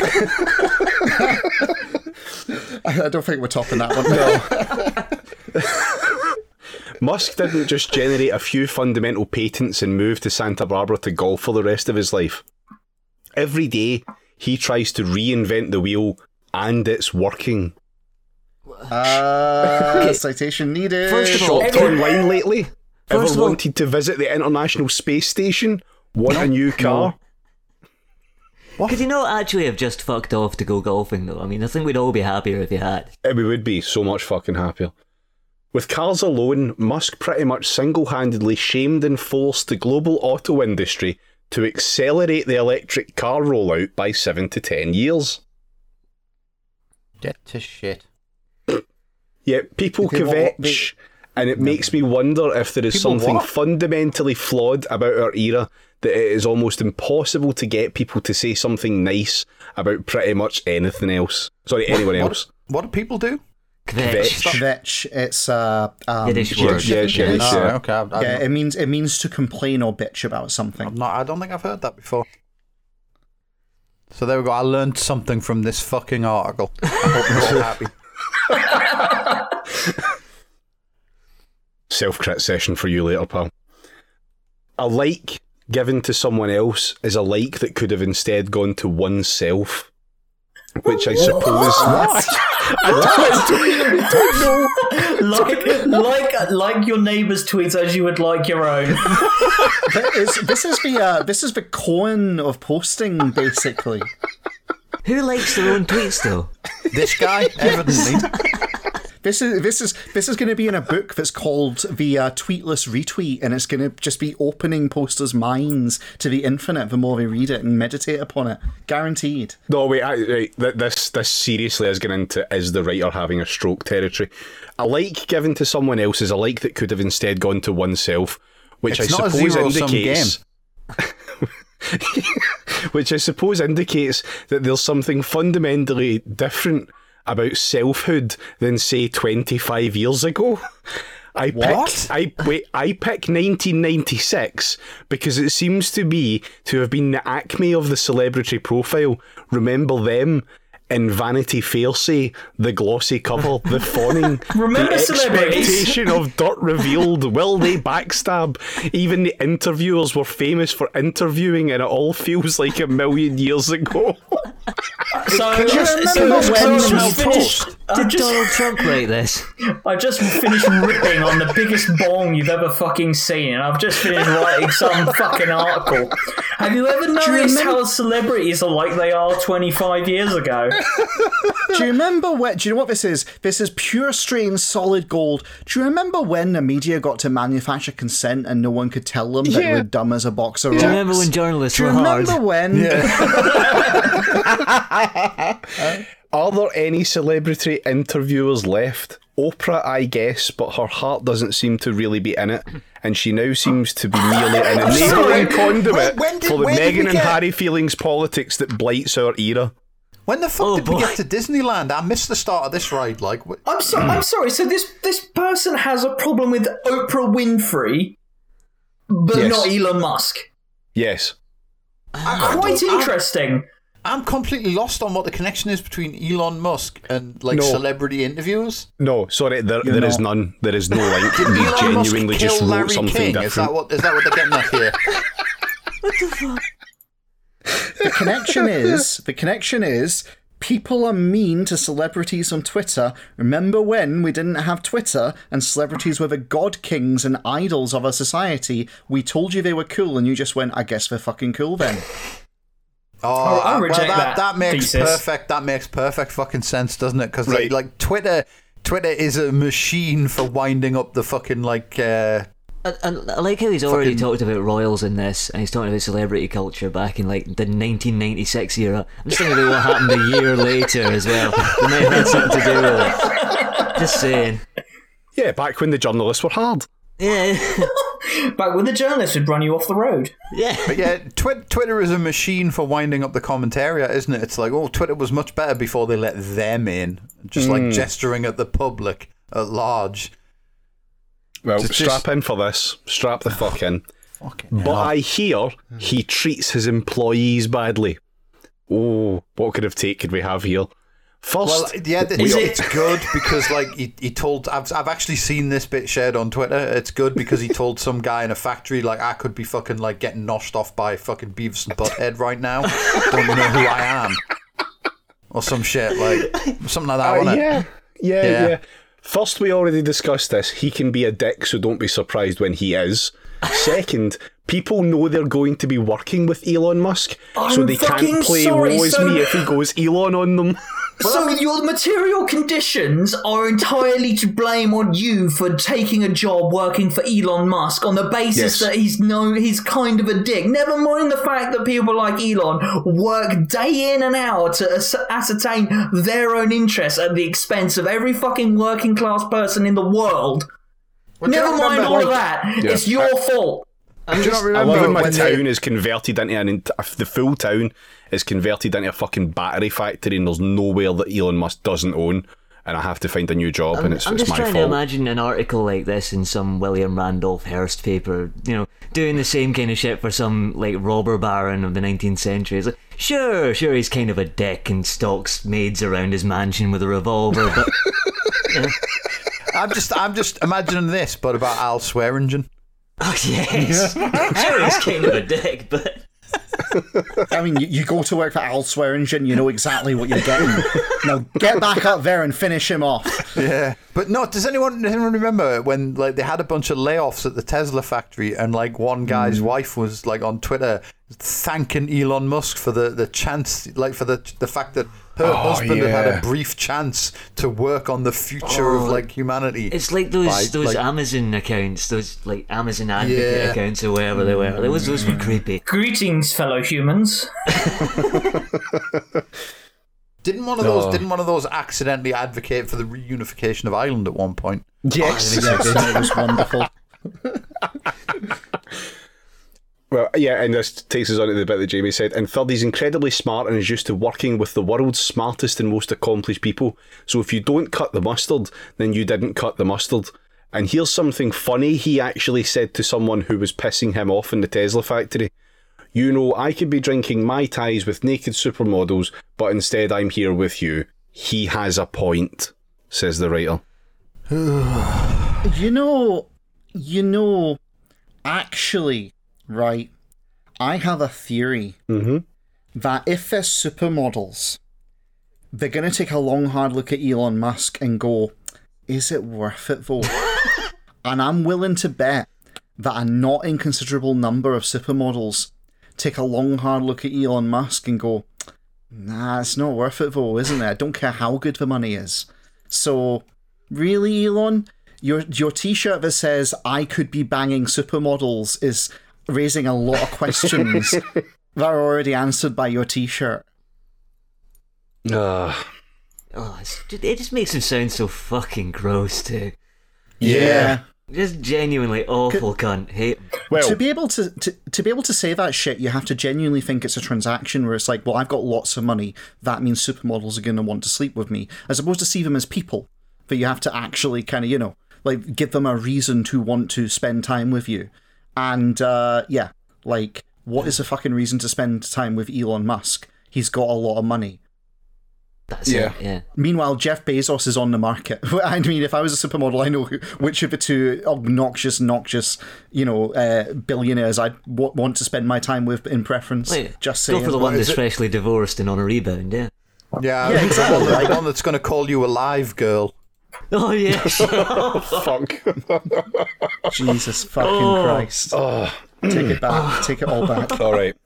But he hurt my feelings and made me feel like I was in an unsafe and triggering work environment. Oh fuck! What? Triggering Yeah. in the sense of like Right, dangerous sorry. and going to cause it. Do you know this? This article is so revealing because you know what the, the the ruling classes really hate right now with a passion. They hate this shit about workers actually deciding. You know what? Some work isn't worth it. They hate this idea of workers having self respect and going, nah. You, you don't get to treat people like this. I don't care what the job is. You don't get to be treated like your furniture. They hate this shit. They hate self care. It's really weird that you mention that because his response to this made up question is Dear God, is this what our society has been reduced to? Question mark. Yeah. Who wrote this? Yeah, because that's what it's really about. It's like that. What is the right? So here's the fundamental truth of these fucking awful human beings. If they can't treat someone like a piece of furniture, if they can't abuse them, if they can't denigrate them, what's the fucking point? Right? That's what they live for. So many of them. They, res- they live to be the most intelligent man in the room, the alpha in the relationship. They live to be able to have just the power of making other people put up with their bullshit. Because to them, that's what power is. Also, can I just say, no. can I just say, dear God, what is our society coming to? Is pretty much the perfect response to seeing this fucking article pop up. Article. Yeah. Yeah, who wrote this? Uh, Douglas Coupland? Cooland? I, I don't know how you fucking say his name, and I will not learn. Yeah, we've already learned one thing today. Exactly, yeah, Yeah. quota has been reached. But he's not political. Oh my god! oh my god! Just oh, I hate liberals so Ooh. much. Spicy. So let, let him elaborate. No, he's not. Yes, he is. He's behind you. I, I, The guess, I guess you're done, David, right? no, the left doesn't like him because he doesn't fund them or show interest in their causes. Is this, is this a dig at Soros? No, no. The reason the left doesn't like him is because he doesn't have the fucking burlap sack over his head yet. And the, well, the right doesn't like him because he messes around with the stock market and doesn't take classical capitalism seriously. Oh, piss off. For example, he thinks short selling the stock market should be banned. Musk donates to Democrats and Republicans only because it's the cost of having a voice in government. So He who can say if it's bad or He's not? definitely not mm. political then, you know. d- Donating to political parties so you can have a voice in government. Definitely not Oh, wait, political. wait for it, wait for it. He seems to see left versus right as an obsolete binary and instead focuses his altruistic energies on ecology and invention. Uh, uh, uh. I Do you know what? this person really, Uh, don't feel really, well. this person really, really needs to touch grass. Mum, Mum, can you come pick me up? oh, Do you feel like drinking ivermectin yet? I want this prick to drink some fucking ivermectin. Just perpetually gobsmacked by the just. You know, like, I, I always think of whether or not this idiocy is performative or not. And I know the conclusion is essentially it makes no difference. But sometimes I can't help but Chomsky wonder. intensifies. Right, couple more, couple more. Then I I will mercifully skip through some of these because it is a fairly long article. I thought you'd finished. Fucking, Nope. fucking Elon Musk FAQ. I love it. It's so good. But everything he does is all a big scam for him to get rich on cryptocurrency. You know what? You know what? This would have. It would have. If he could have saved himself some writing, if instead of mm-hmm. this he just like reworded fucking like that Bryan Adams song from Prince of Thieves. You know what I mean? Like everything, everything he does, he does for us, and just like sat and fucking wanked himself raw over like Daddy Elon with that on in the background. You know what I mean? And just left the rest of us alone. I don't think there's been a Rick and Morty cover of that song yet, so Sweet for you. Is it- No, it's true. Are you saying that this article is, it, in do. effect, an Elon Musk cum tribute? Yeah. And that's why we bring you on, Ben. Jesus fucking Christ. I had to find a way to slip that in somewhere. that's the second cum tribute reference today. See if you can find the other one, listener. Have you seen the pic? Have you seen the picture of this fucking guy? Because like he, he looks like he spaffs dust. Uh, is this is uh, this picture? Is this pre or post cum tribute? in the middle of by the expression on his face. Like, If you search for Musk online comment threads on, say, Reddit, you'll quickly sense the presence of teenage male body sprays and stained gym socks. Oh, we are actually doing some contribute stuff, okay. In, it's incel quote, heaven. Adult voices discussing Musk are real, and it seems the vast bulk of Musk commentary centres on Bitcoin and cryptocurrencies. And yes, I can hear you stifling a yawn, but we're stuck with these things. Okay. So we'd better cobble together some sort of peace deal with them. Not according to China, we're not. Just going to slip that one in. here. Yeah. Anyway, carry on. Cryptocurrency does seem to be the one topic where Musk genuinely enjoys messing with people's minds, as well as with stock market regulators. Oh yeah, I was, he's actually just trolling the fucking stock market regulators. Yeah, That's I love just, it when he does banks thing. with the SEC. That's always fucking hilarious. I suspect that he doesn't have a stand on crypto at all. My guess is that he sees cryptocurrencies as being interesting simply because they exist at all, like Klein bottles or those Japanese Kit Kats in flavours such as pumpkin or green tea.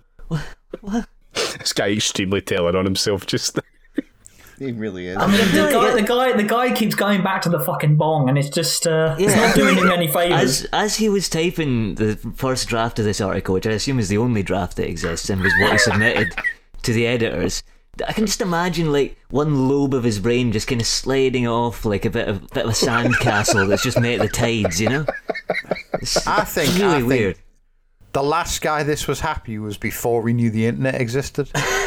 Yes. Do you know what I mean? It's like since Yeah. since online happened, he has to hear the like the public's opinions on things and be aware of the existence of flavored Kit Kats in Japan, and he just he just isn't happy about it. Do you know what I mean?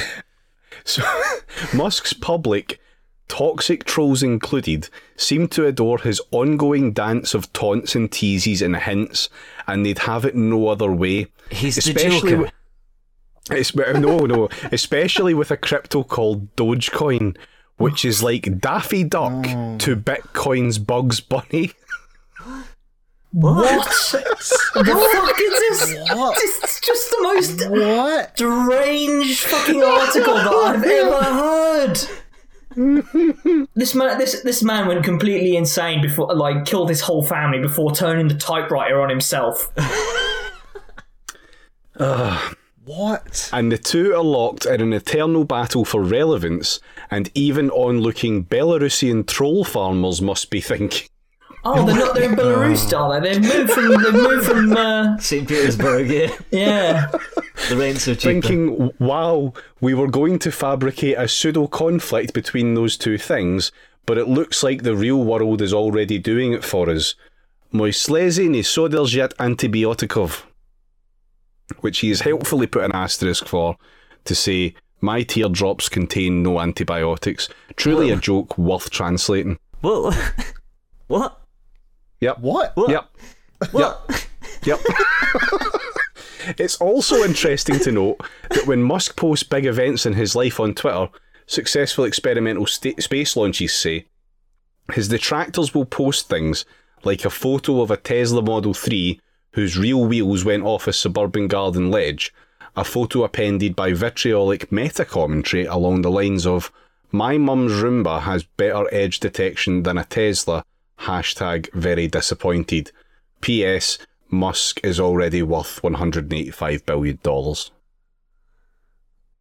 I love to. I love to, like, just deal with all my beefs in my Guardian article. That's what this is, isn't it? It's a guy who's been on on fucking Twitter going, "Oh, Elon, oh, you taste so good, Elon." oh, wait, what? What's this guy saying? Fuck you! What? He's just dunked on me effortlessly, and now everyone's laughing at me. Well, fuck. To the Guardian. So I'm gonna use my status and privilege in order to fucking protect a billionaire. Is there more? Please, God. Uh, There is, This one, this one a, little an bit more. A ascendant little reply guy here. This is amazing. Yes. This this honestly sounds like the like the, the last thoughts of a dying brain. Do you know what I mean? like this this fucker's just Jacob's laddering, and like the Guardian decided to print it. I mean, I wouldn't be surprised if these do end up, or variations on this theme do end up being his last thoughts. You know, mm. as he's as he's lying there in the climate apocalypse, as Elon shoots off into space and explodes into a thousand shards in the world's Inshallah. last greatest firework display. Um, this guy will be lying there, going back over Twitter beefs Maybe, maybe involving this Elon in his head. some kind of like insanely high concept ARG he's running, where it is just like you know, just just like a, a really experimental novel, which is just all about the random synapses in a dying man's brain. That'd be pretty good. That might redeem Oh, it. did that's talk it. He's smoking DMT while he's writing this. That's it. We've solved it. Joe Rogan wrote yeah, it. I, I, I like I, I like DMT. Yeah, it all comes full circle. Mm. Love it. But for real, didn't he just win some sort of genetic lottery instead? Right No. place, right time? He's not. He's not fucking smart or anything. He just has loads of money. What? He won. He He won won the the being born to being lottery. born to cunts that own a, a mine, like fucking Yeah. lottery. Yeah. Let me be more specific. He he won the being born to apartheid era emerald mine owners. You know, like it's just He won the like, going bald by twenty three lottery. People want to believe that. But here's the What, thing. that he went bald by 23. Did? Have you seen the photo of him when he's selling PayPal? Yeah. People want to believe that he won a genetic lottery. But here's the thing Musk has a huge IQ, Oh, no, it does. which is why he can understand Rick and Morty. Yeah. It's actually a very smart cartoon. Elon Musk, Elon Musk sat looking at YouTube, watching all those like Rust videos where it's like 600 IQ play and stuff like that that you see in your fucking mentions. like he paid a lot of money for that high IQ, so don't knock it. Just think how great it's going to be when he launches into space, and collides with his own stupid fucking billboard, and like, do you know what I mean? For, for the rest of time, we can only see half of the advert because there's like a fucking comical Elon Musk shaped hole in the fucking thing. He is measurably, scientifically, clinically, Do you know what I've just thought? demonstrably. When he goes, when he goes, he gets that, that fucking billboard up, and he's about to launch off to Mars. Pay for an advert that's just like a star field, and he will just fly into it like fucking Wile E. Coyote.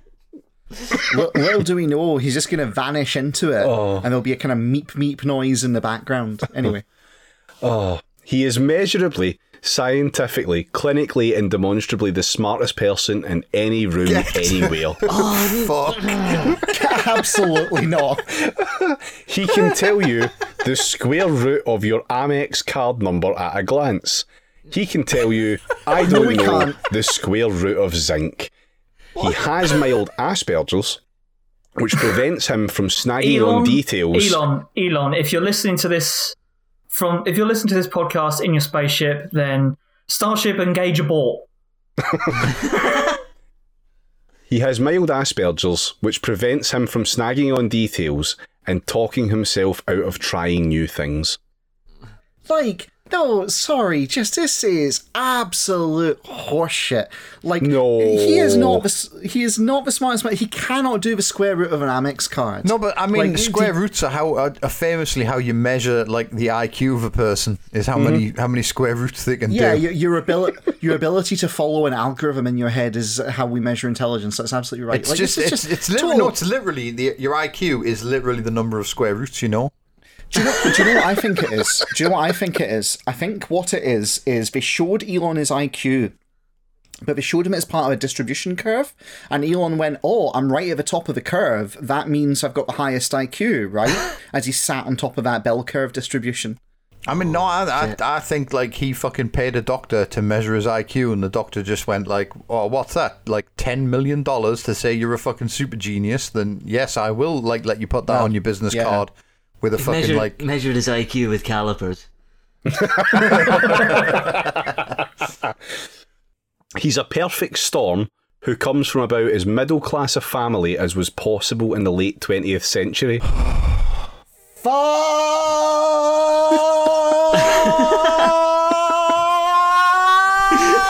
Fuck you!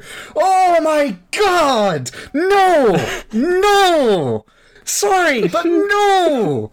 They owned a fucking emerald mine! They expropriated wealth from South Africa and ran with it to the USA! They gave them literal emeralds to just wander around and, like, you know, toss into a jeweler's! That is not middle class. Yeah, but they also they ate like basil and lemons, so possible to know mate. whether he's middle class or not.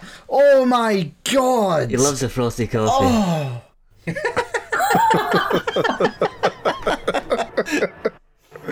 Sorry, right, if Elon Musk is middle class, then Alan Then- Sugar is working class. and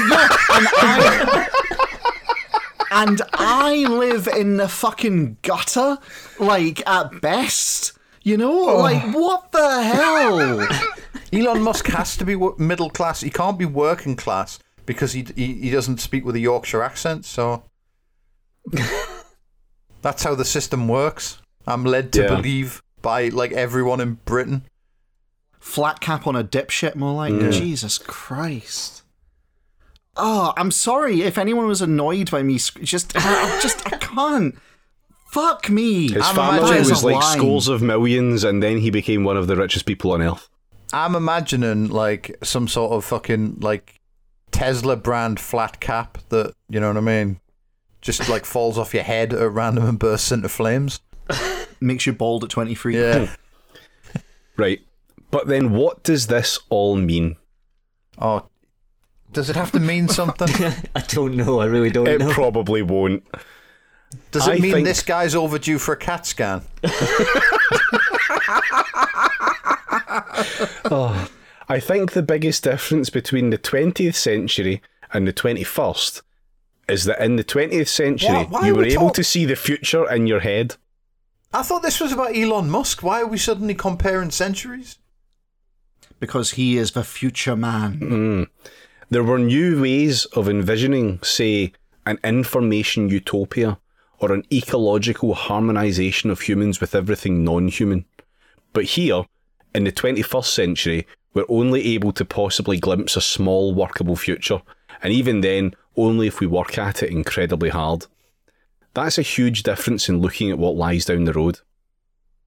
Musk's appeal is that he still sees both the future as well as our future, albeit a future on ah. Mars, which has 38% of the gravity of Earth and about 1% of its atmosphere, and Wi Fi back and forth to Earth would take six and a half minutes each way.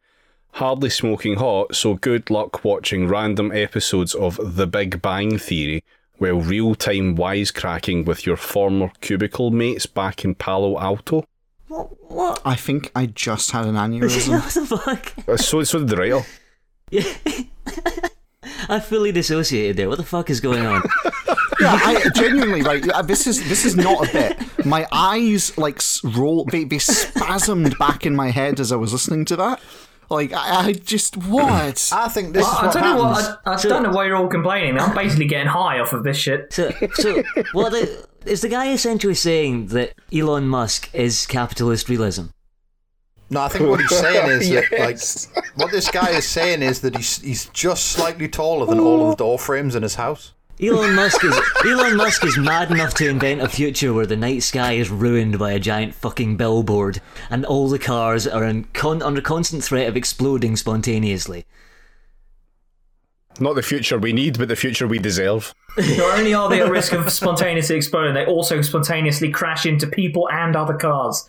Oh, fantastic! Yeah, or going into the death tube and then going on fire and locking both the doors. Yeah. Much like this podcast. Mm. I definitely do feel like I've been in a room solely asphyxiating, first with ScotPol and now with whatever this is. Turn off your Bitcoin I mining mean- rig. God damn it, that's what's happened. So he asks, need- I need- he asks one last question. But when is this going to end? Why can't Yes! he just move to Santa Barbara and play golf for the rest of his life? On the 28th of June, Musk turned 50. He has at least three more high functioning decades to go. More likely five or six. So we're not even halfway through his movie. Pundits who think he'll soon be over are either naive or assassins. wait for it, wait for it, wait for it. You know how they do the little sign off bit at the end to like plug their book or whatever? Yeah. Douglas Coupland's Binge 60 Stories to Make Your Head Feel Different will be available in the UK in October. Every single page is just com- is just dosed top to bottom in LSD. you just look at the page and like you're right there with him. You're you, Elon, Coupland. You're all there, Did we and you're just- having a great did- time. Did we just read through the Salvador Dali of Guardian columnists? I feel like I'm like I'm gonna stand up and walk out of this room and just like phase through a wall. This is where it turns out he's a pseudonym for Nick Land or something. It's the only thing I can think of. I honestly wouldn't be surprised if, like, I opened the door to my room to go feed my cats, and Elon's just sitting there in an entirely different room, and it's like, ah, you've arrived, and just like, just out of nowhere, that would make as much sense as anything that just happened. Like, Jesus. David, you know, I cracked that joke about, you know, how libs stand next to, you know, the liberal standing next to a fascist is basically the equivalent of, like, you know, if you only look, look good standing next to a serial killer, you'll stand beside a lot of serial killers. Was this article chosen to make ScotPol look good? Uh, no, it wasn't. Um, this this was chosen to save me having to look for comment or commentary. So you can only blame my laziness for this. Well, and Rob, because Rob did also give me the article. Such a so- Rob. Sounds like you kind of played yourself there, to be honest. I don't know. I quite enjoyed that. Sadist. yes. Sorry, the bit about Elon Musk was born middle class. Just fuck me. I really can't get over that. Yeah, that Adrian has that really has inflicted. it is that has inflicted an actual psychic wound on me. That's going to Yeah, be there, there, there was for a there was something in there for everyone. Give me the fucking ivermectin, preventing the parasite from metastasizing in my head. It's too late. hell. It's too late. Um, so I reckon we can probably call it there, eh? Because we've, we've ran on a bit long, and who knows how much of it will make it in the fucking edit. So I suppose all that's left to say is Ben, thanks very much for coming on, mate. No bother. I'm glad we could inflict this kind of pain on you as well as ourselves. We honour your sacrifice. Fucking monkey's paw. Speaking speaking of speaking of monkey's paw, do you like to? Would you like to wish on it and plug your stuff? Oh, I suppose, I suppose I should. Uh, uh, yesterday, because this will be going out in two days, won't it? Thursday, Yes. yeah. Yeah, so yesterday I have returned to my streaming empire, God willing, unless something terrible has happened.